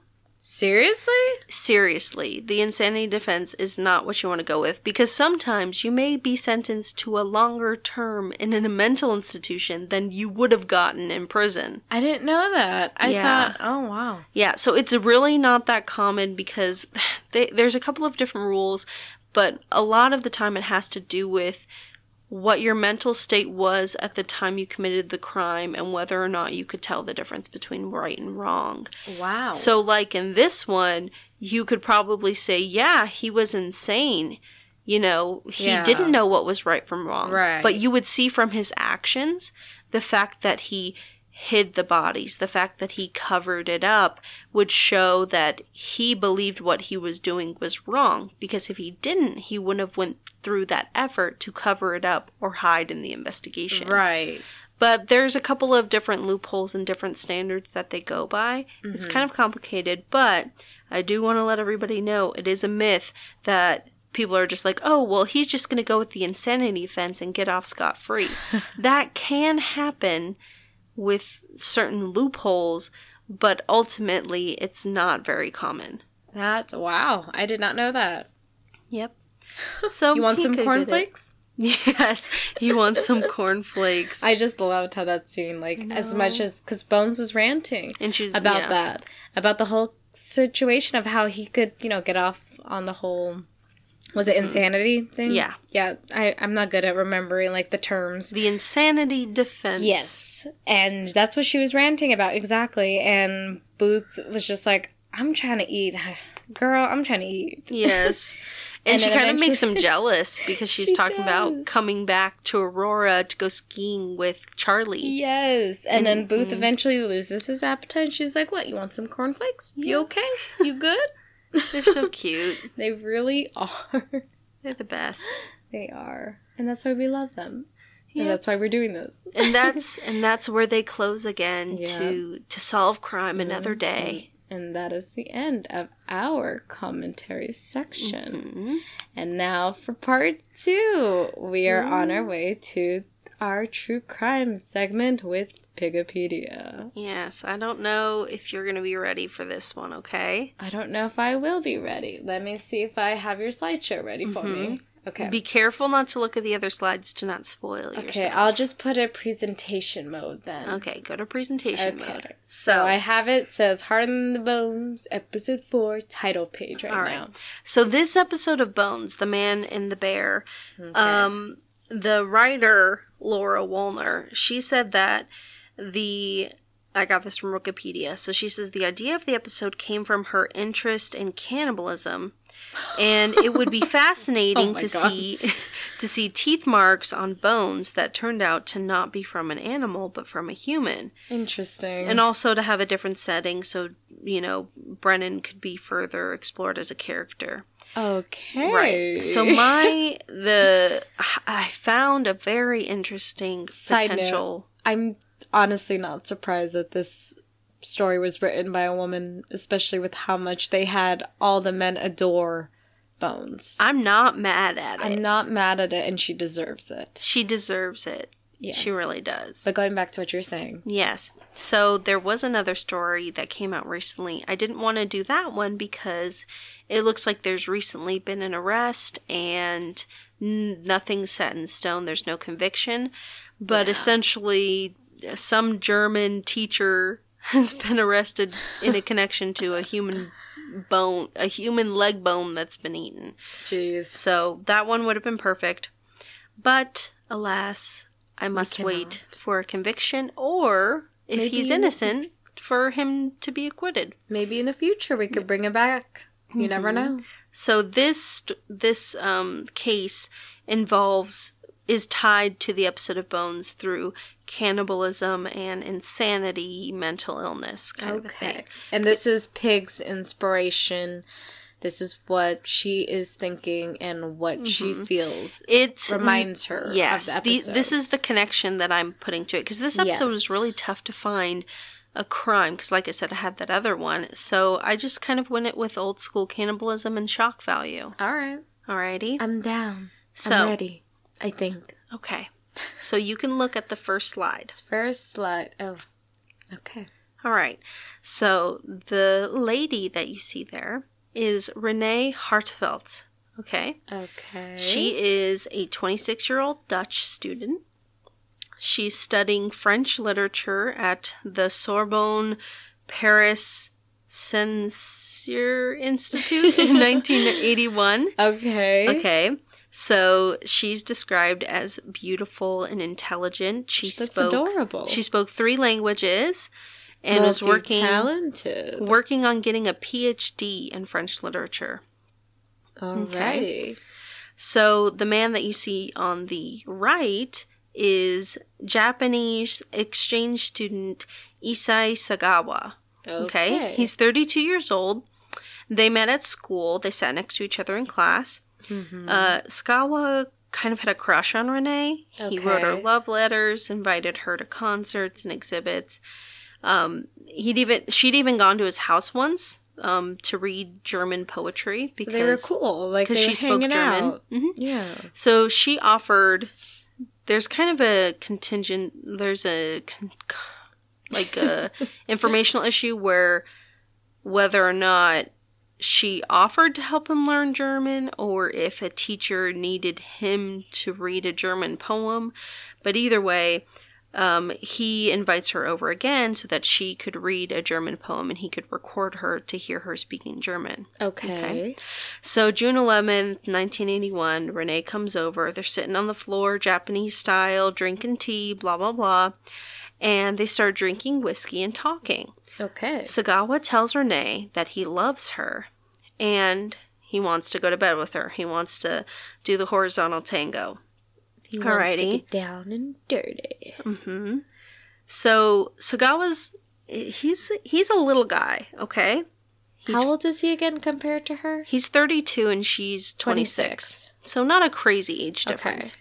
He's four foot nine. What? Yes. What? He was he was born premature and he was a pretty sick kid, you know, and he walked with a limp. Four nine. He's how four old? foot how, nine. Wait, no. How tall is she?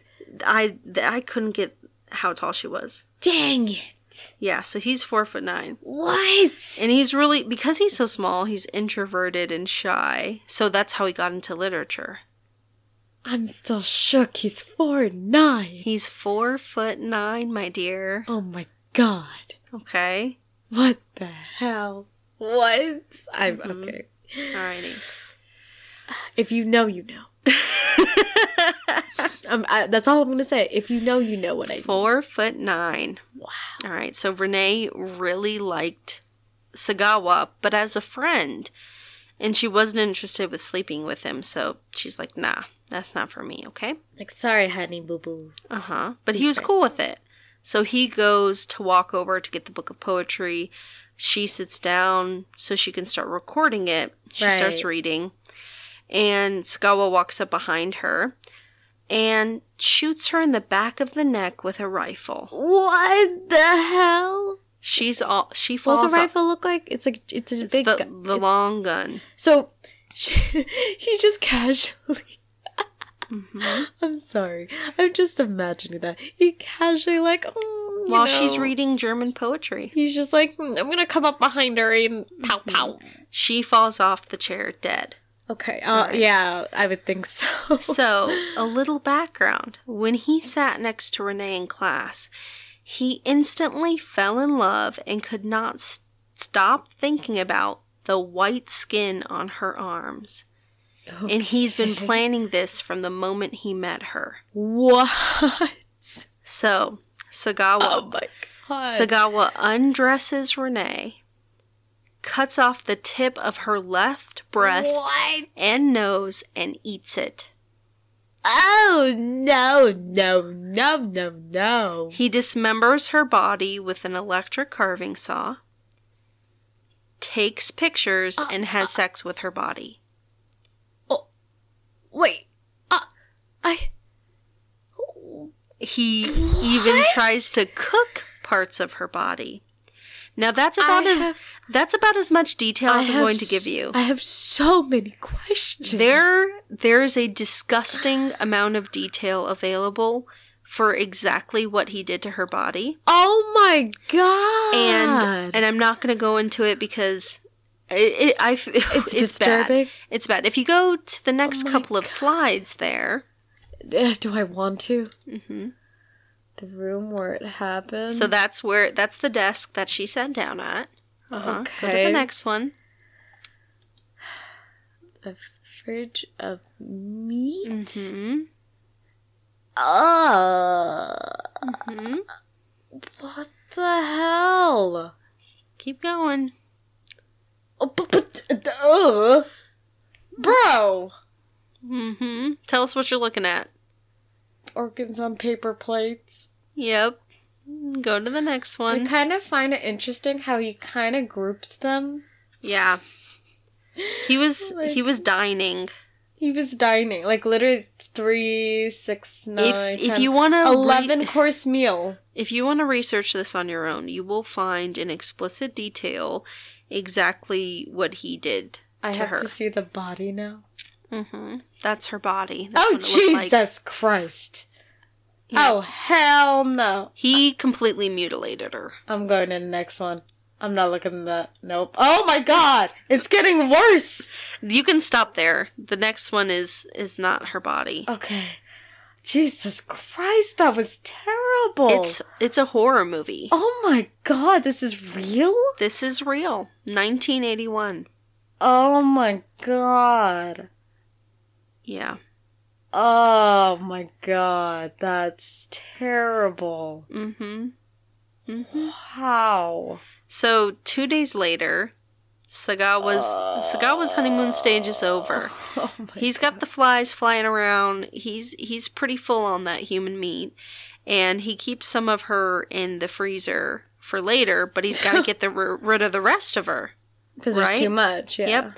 So he puts her in a suitcase, and if you look at the next Christ. slide, you see the suitcase. Yeah, I see the suitcase. Because Okay. I could not keep looking at her body. hmm I, I Guys, before It's before- brutal. It's brutal. Bef- I beware. beware. It is incredibly like not suited for children. Yes. Not suited for work even. It is No. bad. Yes. Holy crap. Yes. And before Oh before we did this episode, I had to ask Panda. I was like, "Are you going to be cool with seeing these pictures cuz they're pretty horrific?" I didn't tell her what the case was, but I said, "Hey, the case I'm doing today, it's kind of heavy." Yeah. And I said it'll be okay, you know. She's like, "Yeah, why not?" and I was You I were didn't think it that anticipating. bad. Yeah. like, God damn. This poor woman, like ugh. oh my god. So so he realized he's, he's got Honestly, all I'm thinking is at least she was dead. Yes. Because what Oh if she God. was alive? It it would be horrible. It'd be worse. Thank God he had at least that much about him. At least he. Oh my god. All right, so we're at the suitcase. Yeah, so he puts her body in a suitcase and he decides to take a taxi to the Bois de Boulogne. I, I practiced this. I listened to what it sounded like. The Bois de Boulogne Park. The Baloney Park. hmm He tells the driver that he's got books in the suitcase. Okay. Now remember, he's four foot nine and carrying a suitcase full of this tall, you know, Uh, tall order. tall, tall woman, and he's taking it to go throw him in the pond. But there's a bunch of people at the park, and they're watching, and they're looking at this four foot nine man with these two, you know, suitcases.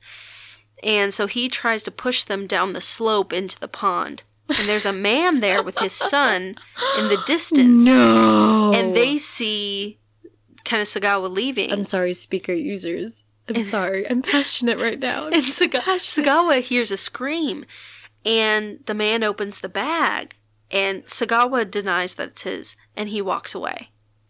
Wait. There was a scream and then they opened it, or they opened it then screamed? Opened and then screamed. Why are they opening it? It's not even theirs. Well, he walked away. It's the curious bastard. Yeah, because he tried to push it down. He walked away, and they're like, "Hey, is this yours?" He's like, "Nope." then why they open it? So he walks. He walks away. He goes oh, home. Sorry.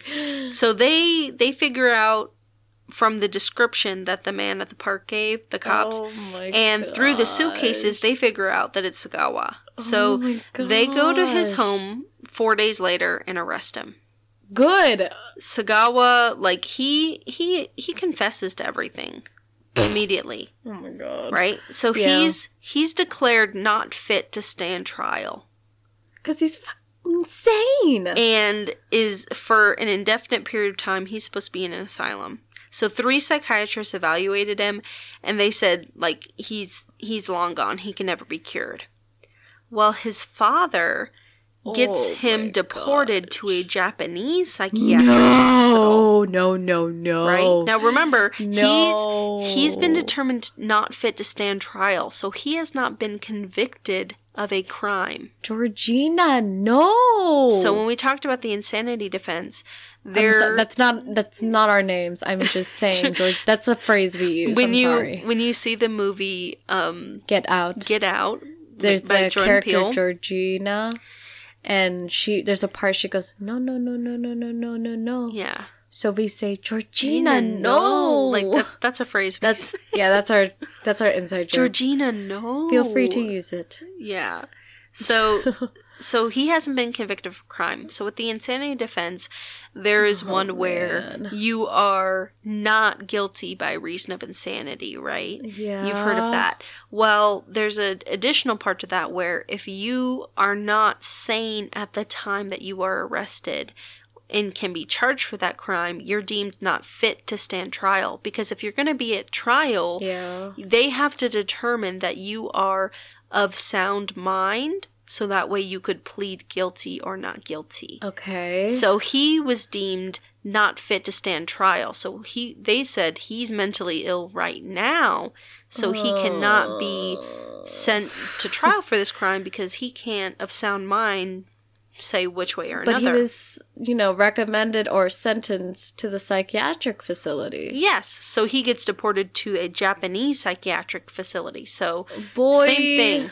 He's in Japan, but when he gets to Japan, No. they have a rule that everyone who comes in needs to be reevaluated. Oh no. And when they reevaluate him, they see, they believe that he is not insane, no, no. but that he has a personality no. disorder. That's even worse. So he only gets 15 months before he is granted his freedom in Oh August God. 1985. ¿Por qué no? and he was released and even granted a passport to Germany. What? hmm Did he do it again? No. So I wanted to look up more about Renee, Okay. but I couldn't find anything about her life or her family. It seems like her family stayed pretty quiet about it because It's Sagawa, mortifying. Sagawa's life ends up being pretty crazy. But her family asked for a second opinion for the mental evaluation, but they never got it. and I oh wasn't really able to find any other information about her and what she was like because I wanted to include some more stuff, but Can I go literally, past the suitcase part? yeah, I think the suitcase is the last picture I Is sent it? you. No, there's an interview. Ah, yes. Okay, so that's what Sagawa looks like as of 2012. because, Why? well, let me get to that in a second. So, as of 2013, so 2013 to present to kind of get, to let you rest a little. Okay. Sagawa was hospitalized for a cerebral infarction. That's what this is what Wikipedia says, Okay. which permanently damaged his nervous system. So he now lives alone and needs daily assistance oh, that he gets from his younger brother and caregivers. Caregivers. And at this time, he claimed to have regretted his obsession with cannibalism. so they even tried to make a they even made a documentary about him two years ago or something. I didn't really What look into the that. hell? But anyways, so he basically spends the rest of his life making money off of the fact that he brutally he murdered and brutally dismembered and mutilated Renee Hartevelt. And they made a documentary that he can make money off of. So in 2012, there's a Vice interview. Okay, yeah, that's what in it he at. talks he talks a lot about the murder and he Mm-hmm. gives a lot of details. oh, Um, God. and he talks about his life, you know, how he grew up, the type of family of he course, had. of Very course. sex was very taboo, you know, things like that. Of course, of you course. also learn that before he went to France, when he lived in Tokyo, he was charged with attempted rape. He followed he followed a white woman that lived in his grandmother's building into her home, crawled across the floor Bro. with the plans to basically cannibalize her. Bro. But she woke up screaming and he was caught. So he he dipped? He was caught by the cops. Oh. She called, she screamed, he freaked out. This dude's four foot nine, okay? The only element he has is surprise. Stop yourself. Stop yourself. Legit. If you know, you know what I mean. uh Huh? So he appeared in porn. He wrote books. He did interviews. He even was contracted to make a comic of, of her murder. Are you kidding me? I, alas, I am not. Please don't even- tell me there's more. He says that this. So there's this one video. There's this video of him out there. He says this company tricked him into doing this weird film, where they're like acting out scenes of like Little Red Riding Hood, where he's the wolf, and they even have him do a reenactment. They have him do a reenactment, forensic file style, of the crime. I have no words. Okay. In the 90s, in the 90s, he directed his own porn video where he has mm. sex with this 21 year old Japanese girl. And he says, and they say that the Am I listening director, so in the video, so like the Vice interview Okay. with him, he Okay. is showing the interviewer the porn video. Not not the actual porn, but the the exposition to the, the, fact porn. that it exists. hmm And they're showing that Sagawa's sitting on the couch with this girl, Okay. and they're telling her that the director says that they're supposed to have sex three times, and then afterwards they're going to sit on the couch together. So then you skip over and you see the scene. It's after they've had sex, and they're sitting on the couch together, and he tells her of his crimes. So she goes into the porn video not knowing What? who he is. I was about to ask too later. Uh-huh. Like the people who have porn, like do the porn with him. Like you, you In this case, no. So you see him ex- telling her about his crimes, and she looks petrified. Like her, Oh she's got her hands on her legs, and he even shows her pictures Bro. of like some of the pictures that I showed you, but like he shows her everything. And it turns out that in later years, this girl, the Japanese woman he did the porn video with, she ended up becoming his good friend. And she Oh my he he credits her for helping greatly reduce his desires to eat women. So now what he does, I have no words. this is what he does now so that he doesn't eat women. He masturbates. He says that that is how he's able to keep himself from eating women. Are you fucking kidding me? Yeah, he's he even said that he's worried that when he becomes impotent, he won't be able to to hold back the urge. He But I mean- could have just literally pleasured himself and he wouldn't have killed Well, that's what he's at now. Like that's the point where he's gotten to.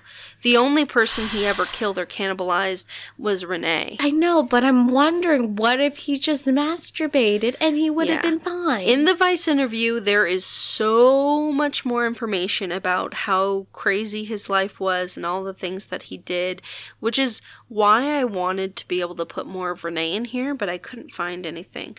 But That's yeah, sad. this this is horrible.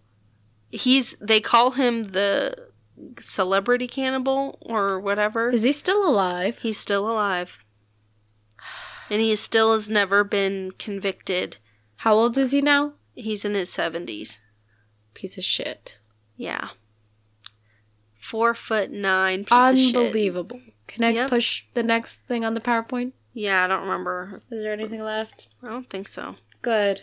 That was terrifying. I'm exiting out. I do not. No. That was horrifying. It. Yeah, it's bad. My Guys, do not, please do not look up the pictures. If you do, yeah, you probably will. You probably will. Just do with caution. do with caution. If you read more about it, I don't want to know. Mhm. I My- know there's more. My sources for this were the Vice God. interview, obviously. Oh Um, my god. Murderpedia, Wikipedia, and a video God. by a YouTube video by Ren- uh, Precious Hani called Renee Hartevelt shot and eaten by Issei Sagawa. I am. Oh my god. She just wanted to read poetry, yo. Honestly, what's so sad about this is She gets no justice. She gets no justice, but you think about the dynamic. So she's this tall, beautiful, You, you know, you know she's Europe- tall, though. European woman, taller than him, oh, obviously. Oh, yeah. you know and a lot of the time men like sagawa are not even looked at by women like this even as friends Yeah. especially this is the 80s you know Yeah, of course. of you're not you don't have the same accept, acceptance that you do today like i said we've come far but we've got a long far. way to go Yes. but especially in the 80s someone minority, you know, he's wasn't he's big. he's Japanese, which Yeah. is which is something that would cause him a lot of issues. And he's four foot nine, He's a and short he's shy. Japanese man. and he's so the fact that um, Renee was, you know, not just kind to him, but like considered him a She friend. gave him the time of day. they hung out together, spend time. and those things like that. You can tell that she just had a beautiful heart, yeah, and for him, she was being nice. for him to Do that, to do what he did and then profit off her. and then profit off of her and her death for the rest of his life to know so fucked up. how much money he he's probably made from it is the real crime i mean secondary to Oh yeah, I was to say secondary. secondary to taking her life and Yeah. taking her out of this world when she clearly had so much even- to offer Not even. I would say taking her life was a gift considering what he did to her body. oh yeah Like that was the biggest crime he has committed. I am lost for words. brutally mutilated Oh my God. And like I said, I did not specific. I specifically did not go into detail because you can tell by this Yeah. he enjoys talking about exactly what he did. Which is sick. Hmm And it's wrong. Yeah. I know some people may think it's right, but honestly, it's Who wrong. would think it's right? there are people who would think it's right. what specifically? Him. Yeah. There are people like him who think it's right. It's not. It's not Mm-hmm. okay. I mean, he says now that he is remorseful, but that doesn't Excuse for the fact of what the hell he did No. and what he did after. like good. You're remorseful, but you made money off of the fact That's unforgivable. of your being a monster. Yeah. Incredibly. And it's not like he's, oh, I'm remorseful, so I'm going to give back to charity No, or I'm it's going to do this. It's, I'm going to live off of What I did. monetizing what I did to her. Yeah. And then him saying all this stuff. That's just show. That's just for show. And how, like, oh, I feel bad. I regret. I regret. I'm better now. No, no, you're not. Mm-hmm. Because you're still making money off of this. You should have stopped talking about that. Considering they made a documentary two years ago. That's even worse. The man Come is, on, guys. The man is in his 70s and is still profiting off her death. If anything, I would rather it be forgotten and have him be forgotten Mm-hmm. than to have. Because if she can't have justice, he shouldn't even be known. Yeah. That that would be the best punishment. Exactly. Because that's just so wrong. It's so wrong. How Mm-hmm. I- could you do that? What I think is more of the crime is that there's not more known about her. And that's sad. That's incredibly sad. Because the only way to the the only other way to outshine him would be to highlight her. Because clearly she was smart. She spoke three languages and she was going to get a PhD. Right. That's oh my gosh. It's so sad, dude. Yeah. It definitely is. That was disgusting. Disgusting. Horrible Ugh, human being. Disgusting. I knew people found cannibalism fascinating, and to an extent, yeah, that changed my mind. Mm-hmm. I don't like it. Like I'm not. Well, Interested you're not anymore. to like I'm it. not interested in the topic anymore. No. It's disgusting. It's horrible. Oh God, it's bad. Yeah. He clearly, to me, he's clearly not insane. But oh my God. there's something wrong with him. No, he's insane. No, he's not insane. He No, he's insane to me. He is absolutely twisted. he's twisted. Yes, Like, oh my gosh. I would say he he has his faculties about him, but he knew what he was doing was wrong. Yes. and he's he's Just he's a shitty person. yeah evil evil person. Evil.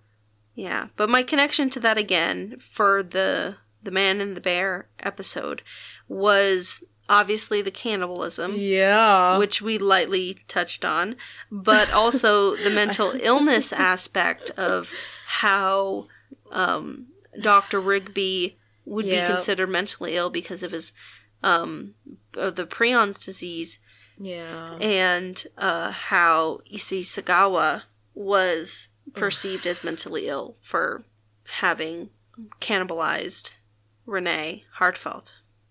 Oh my god. I am sorry, guys. I know that was pretty insane.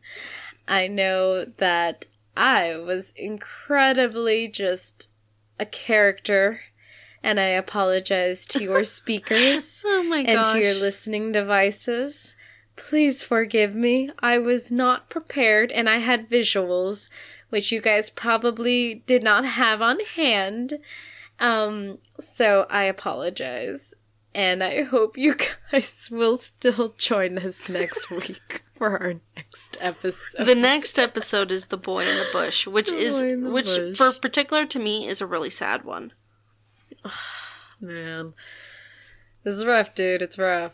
It's rough. But you know, we still love Bones, and we're here for you. hmm And, you know, I don't even want to try to say our phrase that we've been trying to do because this was We'll- so depressing of We a will true crime we will segment. omit it from this episode We and end it with it. We'll do a remembrance for Renee. yeah I think that would be nice for her. yeah. She deserves it. Even though we don't know much about her, We do not. She No one deserves had be- so much potential. She did. She just did not deserve what happened to her. Nope. Nope, nope.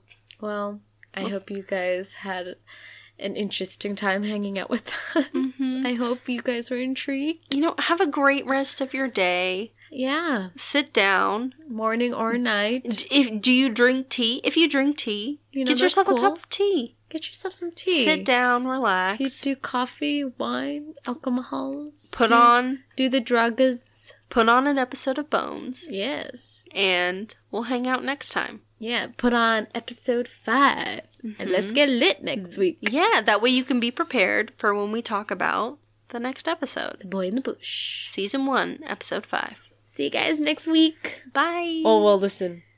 yeah, You'll listen to us next week. we'll hear We'll us. hang out with you guys next week. Let's hang next week. hear us next week. Here's next week. Coming soon to your ears. All right. Bye. Bye. Next week on the Heart and the Bones. haven't gotten the hint. Pig is very much all for Harrison. Oh no, I hate that guy. I can't stand him. She can't. she, she can't stand him. What you mean? Yeah, which is why I'm gonna marry him to prove everyone that uh, you know I'm a stronger, bigger person. I'll take the I'll take one for the team.